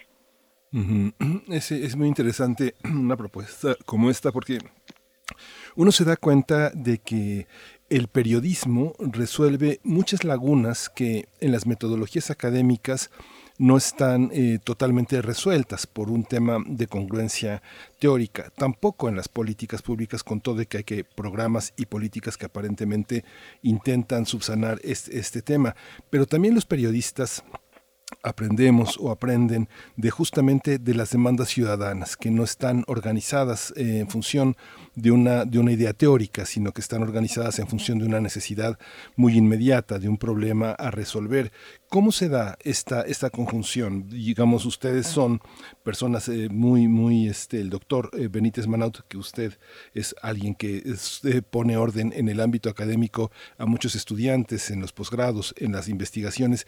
¿Cómo organizar este, este panorama donde en el mundo académico todavía hay tantas fronteras, a pesar de que hay interdisciplinariedad, hay multidisciplinas, hay también todavía ciertas fronteras en las humanidades, en la sociología, en la economía, que no permiten a veces entender de una manera más amplia estos temas. ¿Cómo lo han enfrentado? ¿Cómo escuchan a los periodistas? ¿Cómo escuchan a la gente? ¿Cómo organizar de una manera más sólida este, esto?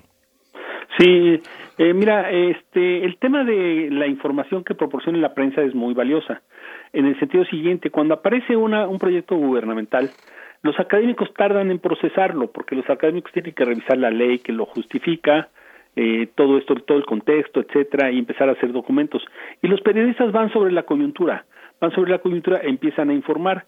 Y en el caso de la Guardia Nacional, muchos periodistas locales en, las en los diferentes estados de la República van narrando los despegues de la Guardia Nacional, más tácticos, más a, nivel concreto, lo que está pasando en las calles. Y los periodistas nacionales, ahí se combinan dos tipos de periodistas. Los periodistas que, que narran la noticia y que van por la noticia y los periodistas de opinión. Los periodistas de opinión, muchos también son académicos y empiezan a tratar de interpretar lo que pasa. Ahora, la academia tarda un poco. Por ejemplo, sobre la Guardia Nacional hay investigadores que le, han hecho un seguimiento bastante preciso a la Guardia Nacional en el Colegio de México, en la Universidad Iberoamericana, pero tarda, la, academia tarda en procesar esto.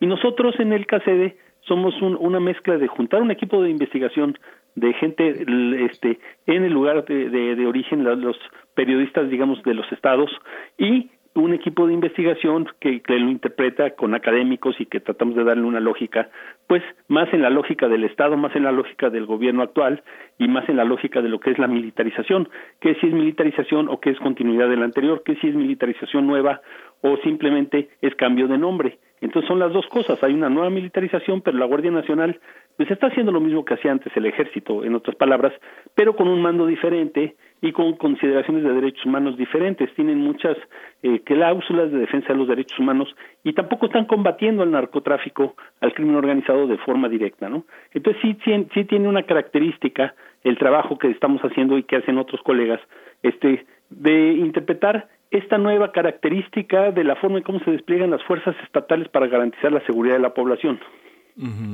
Maestra Keila Vargas, hay una serie de, este, de, políticas que tienen los propios, en, los, en el aparato legislativo, hay un área que se dedica a, justamente hacer toda la argumentación de las leyes. Ellos hacen su diagnóstico, consultan sus propias oh. fuentes, a veces es muy limitada. ¿Cómo, cómo, cómo, cómo recibe usted esta, esta, eh, esta amplitud de diagnósticos? Cuando uno ve el diagnóstico de Nuevo León, lo compara uno con el de Oaxaca, con el de Guerrero o con el de la Ciudad de México, y parece que son cinco países distintos. ¿Cómo, cómo resolver estas visiones que los legisladores locales y federales tienen sobre este tema?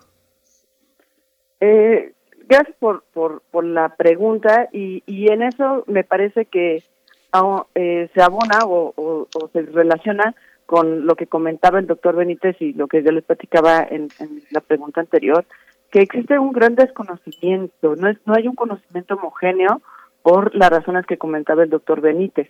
Eh, con respecto al, al, estudio de cuál es la estrategia de seguridad del gobierno federal con respecto a las estrategias locales, se conoce muy poco. Hay, hay, hay algunos casos muy documentados, como la policía de Nezahualcóyotl, como es en el caso de, de la propia Ciudad de México, en que se ha sistematizado y, y hay, eh, hay eh, personas, tanto periodistas como eh, personas de la academia vinculadas con universidades, institutos de investigación, las propias organizaciones de sociedad civil, que han eh, rescatado cuáles son el, el, los todas los, los, las formas de abordar esta pregunta y a partir de ahí generar recomendaciones tanto de, eh, de políticas públicas como de líneas de acción o de generar o, aquellas para identificar aquellas buenas prácticas que puedan ser trasladadas hacia otros estados. Eh, lo que hemos observado es que tampoco de la clase eh, eh, o bueno, de, de, las personas involucradas en los procesos, por, por, por ejemplo, en el proceso electoral actual, existen muy pocas personas que tengan claridad sobre cuál es el papel de la Guardia Nacional, que ellos por lo menos, en su calidad de potenciales eh, tomadores de decisión, cómo les gustaría involucrarla o no en las actividades que ellos van a realizar, ya sea a nivel municipal o como en calidad de, por ejemplo, aquellos candidatos candidatas que, han, que están participando por diputaciones federales eh, no se tiene muy claro cuál es tampoco la situación actual.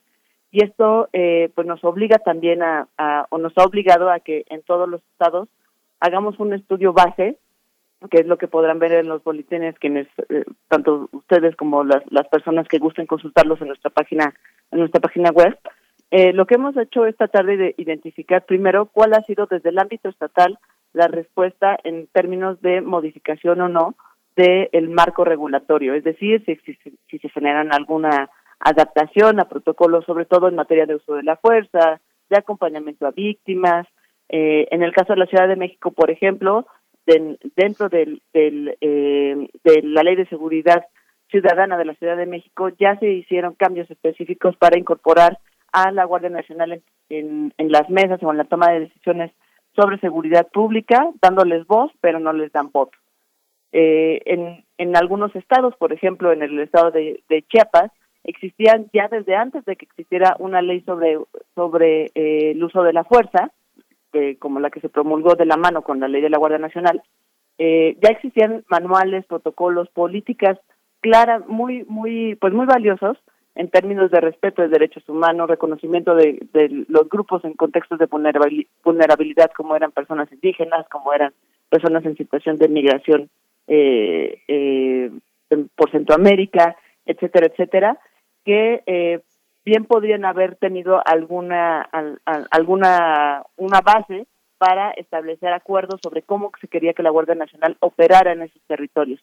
Sin embargo, pues eso no se hizo en, en, todos los estados y creo que abona a, a lo que señalaba el, doctor Benítez.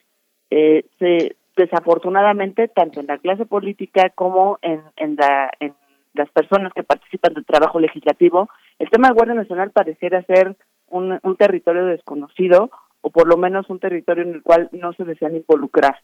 Eh, y llama mucho la atención, ¿por qué? Porque en términos de, tanto del propio despliegue y las necesidades de seguridad locales, como el, en, términos de la estructura financiera que va a acompañar las, las, los programas de seguridad pública a nivel estatal, pues esta necesidad de, de, tener claro esos límites pues es, eh, es apremiante. La, la, ustedes lo saben bien, el Fortasec eh, va a ser eliminado, fue eliminado, eliminado dentro del proyecto del presupuesto de egresos de la Federación 2021 y esto pues tiene un impacto directo en el tipo de, de, de, acompañamiento financiero o de apoyo financiero que van a tener los estados y municipios para realizar diferentes labores en materia de seguridad pública.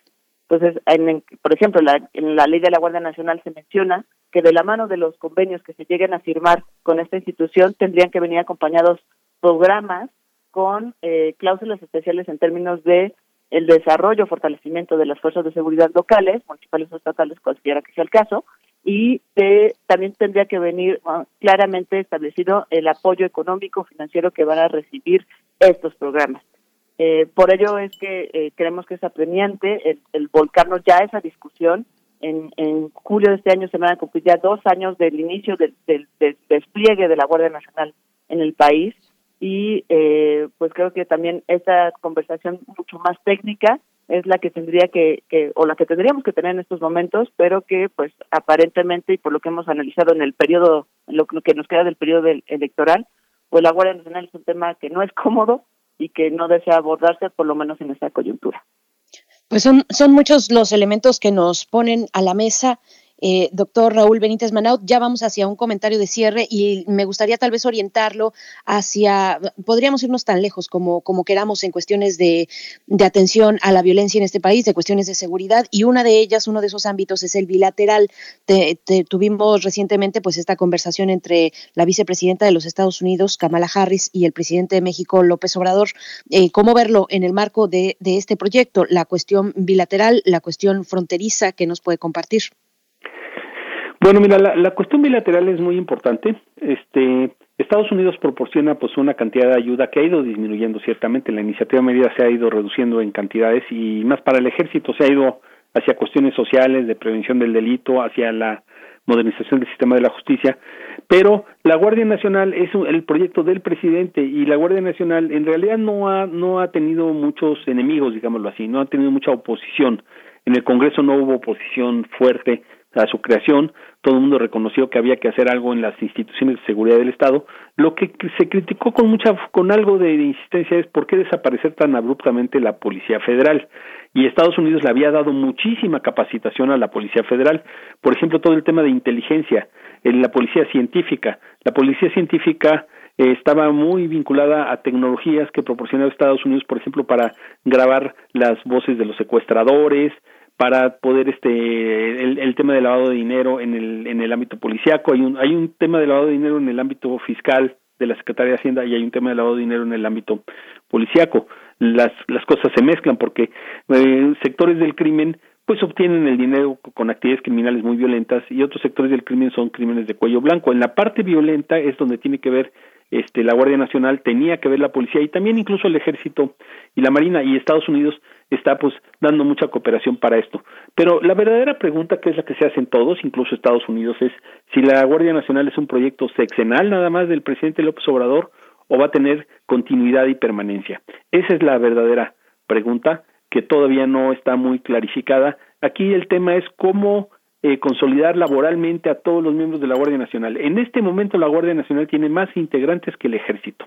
La Guardia Nacional anda sobre cien mil integrantes, en su totalidad y el ejército sobre 95. Ya transfirió el ejército a la mitad de sus efectivos, los que dedicaba a la seguridad interior, más un contingente grande nuevo, porque las, este, digamos que la Marina y el Ejército también han, destinado muchísimos efectivos, alrededor de, de 45 a 50 mil en la actualidad, a la protección de las vacunas de COVID y, ayudar a la Secretaría de Salud a proteger hospitales y, y, incluso a las policías municipales y lo que lo que tiene que ver con los traslados de las vacunas.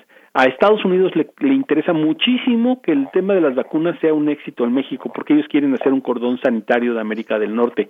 Y en parte detener a los migrantes de América Central no solo es una cuestión de que en Estados Unidos hay presión porque no entren más migrantes. Y en eso la Guardia Nacional tiene una función muy importante y ahí, nuestro equipo de investigación de Chiapas ha estado narrando esto con precisión, sino que también tiene que ver con un cordón sanitario de América del Norte. La vicepresidenta de Estados Unidos va a venir el día 8 de junio, según parece, según se ha anunciado, después de las elecciones precisamente para que su visita no no tenga carácter político en relación a la, la competencia electoral en el país, pero eh, se supone que tendrá que hacer grandes anuncios. Uno de ellos es que va a haber más vacunas para México y otro de ellos es la apertura de la frontera. Y si se abre la frontera, este ellos van a tener que asegurar que los mexicanos que están cruzando, que van a, que estaban cruzando la frontera hasta que se cerró el año pasado, que eran alrededor de entre 800 mil y un millón de mexicanos diarios que viven en México y trabajan en Estados Unidos y regresan en la noche a México, tienen que asegurar a Estados Unidos vacunar a esa gente, aunque sea gratis, en Estados Unidos, si tú vas en un avión a Nueva York, te dan la vacuna gratis y ni siquiera te preguntan nada. Solamente te toman tus datos, te toman tu pasaporte, se puede vacunar quien quiera gratis. Un amigo mío fue a Nueva York la semana pasada y se formó ahí en la estación Pensilvania de trenes y lo vacunaron. Eso va a suceder en la frontera. Entonces, la Guardia Nacional es muy importante para que la vacunación en zonas rurales se logre. Ellos este, ayudan mucho al traslado porque tienen todas las patrullas que tenía la Policía Federal, tienen también una parte de la Fuerza Aérea no se ha trasladado por completo la Fuerza Aérea, pero sí la, la operan los mandos de la Guardia Nacional, o sea, la Guardia Nacional dice a dónde van los aviones.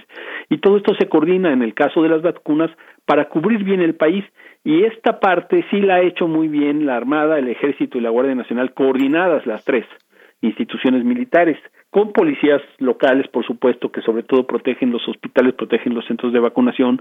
Son dos protecciones, hospitales y centros de vacunación. Y a Estados Unidos le interesa muchísimo que eh, el COVID se detenga en México y que se alcancen en México los niveles de vacunación similares a los de Estados Unidos, obviamente con una velocidad más lenta, pero que no vaya a haber un rebrote de la pandemia en, en Estados Unidos porque se abre la frontera y haya mexicanos que no estén vacunados.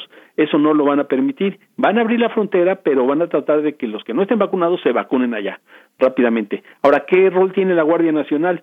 Sobre todo, por ejemplo, que las vacunaciones en provincias sean muy exitosas, porque de todos modos en nuestro país hay una crisis económica muy grande y están saliendo migrantes de todo el país, sobre todo de zonas rurales y de zonas eh, urbanas marginales, buscando trabajo en Estados Unidos.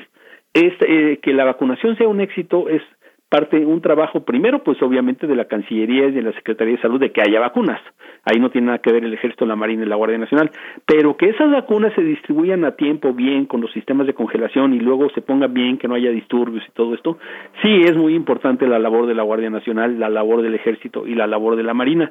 Y en ese sentido pues están cumpliendo un trabajo estratégico para el proyecto del presidente. Pero la gran pregunta es va a permanecer la Guardia Nacional este después del 2024 o no.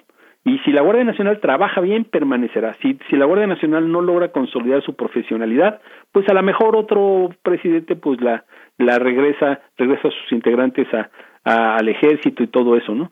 Pero de entrada es un proyecto interesante. Por supuesto. Bueno, pues todo un fenómeno, de verdad, el que aborda doctor Benítez Manaut, eh, todo un fenómeno que se da mientras hablamos en este momento, esta cuestión bilateral con respecto a las vacunas. Se nos ha acabado el tiempo, desafortunadamente, bueno, solamente invitar a la audiencia que se acerque a las redes sociales y al sitio de CACEDE para, eh, pues, seguir, seguirle la pista, nosotros lo haremos también, lo haremos en este espacio, seguirle la pista a este proyecto, analizando políticas de seguridad ciudadana desde desde Casede. Muchísimas gracias a ambos, Miguel Ángel. A, los dos, eh, el tiempo bueno ha llegado, pero esa discusión continúa, sobre todo por su enorme, por su enorme alcance. Vamos a hacer una pausa y vamos a, antes de ir con Clementina Kiwa, vamos a escuchar Pan, de Panga Nébula, Mira.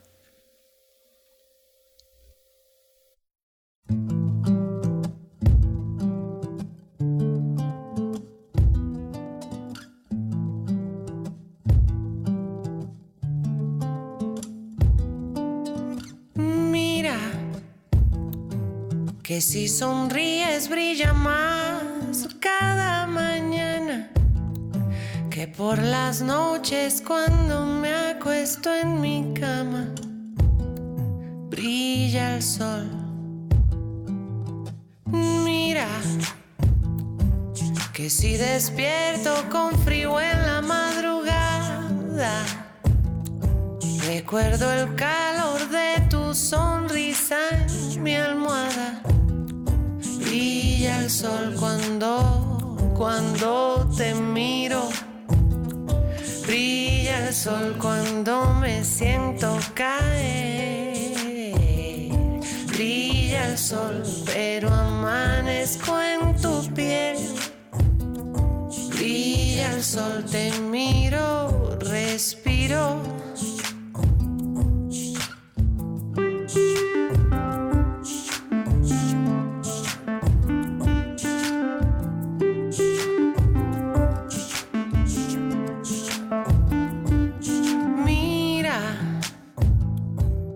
es tu sonrisa lo que más quiero en el mundo.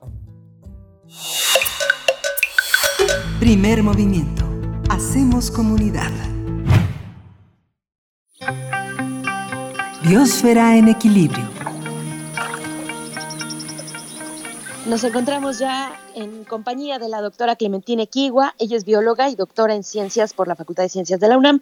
Es divulgadora del Instituto de Ecología, también de esta universidad, donde dirige la revista digital Oikos Más y las redes sociales del instituto. Clementina Equigua, querida, ¿cómo estás esta mañana? Bienvenida.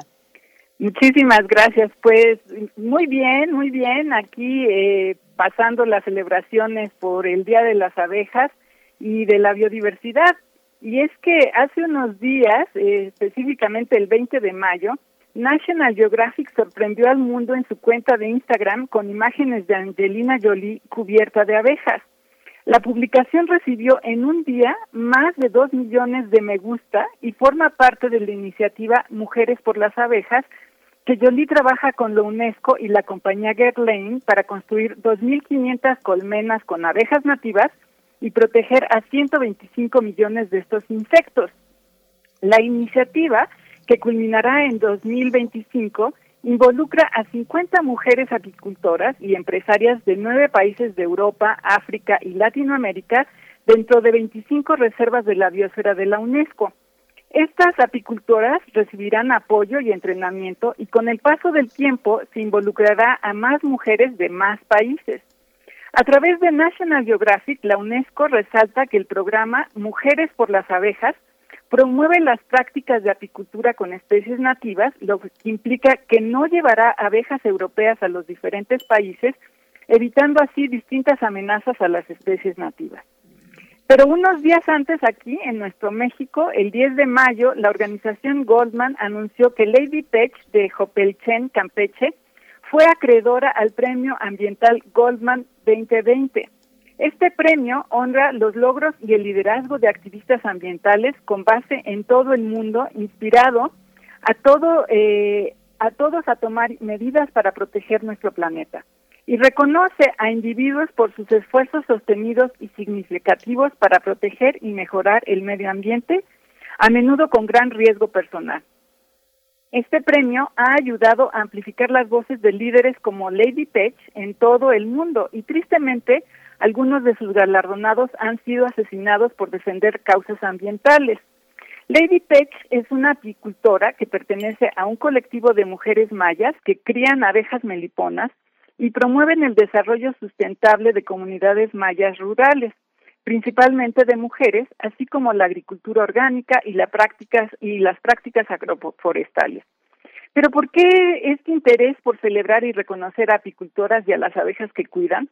En 2016, la Plataforma Intergubernamental sobre Biodiversidad y Servicios Ecosistémicos, IPBES, publicó el informe sobre polinizadores, polinización y producción de alimentos en el que se reconoce el valor de los polinizadores para mantener la diversidad biológica de nuestro planeta.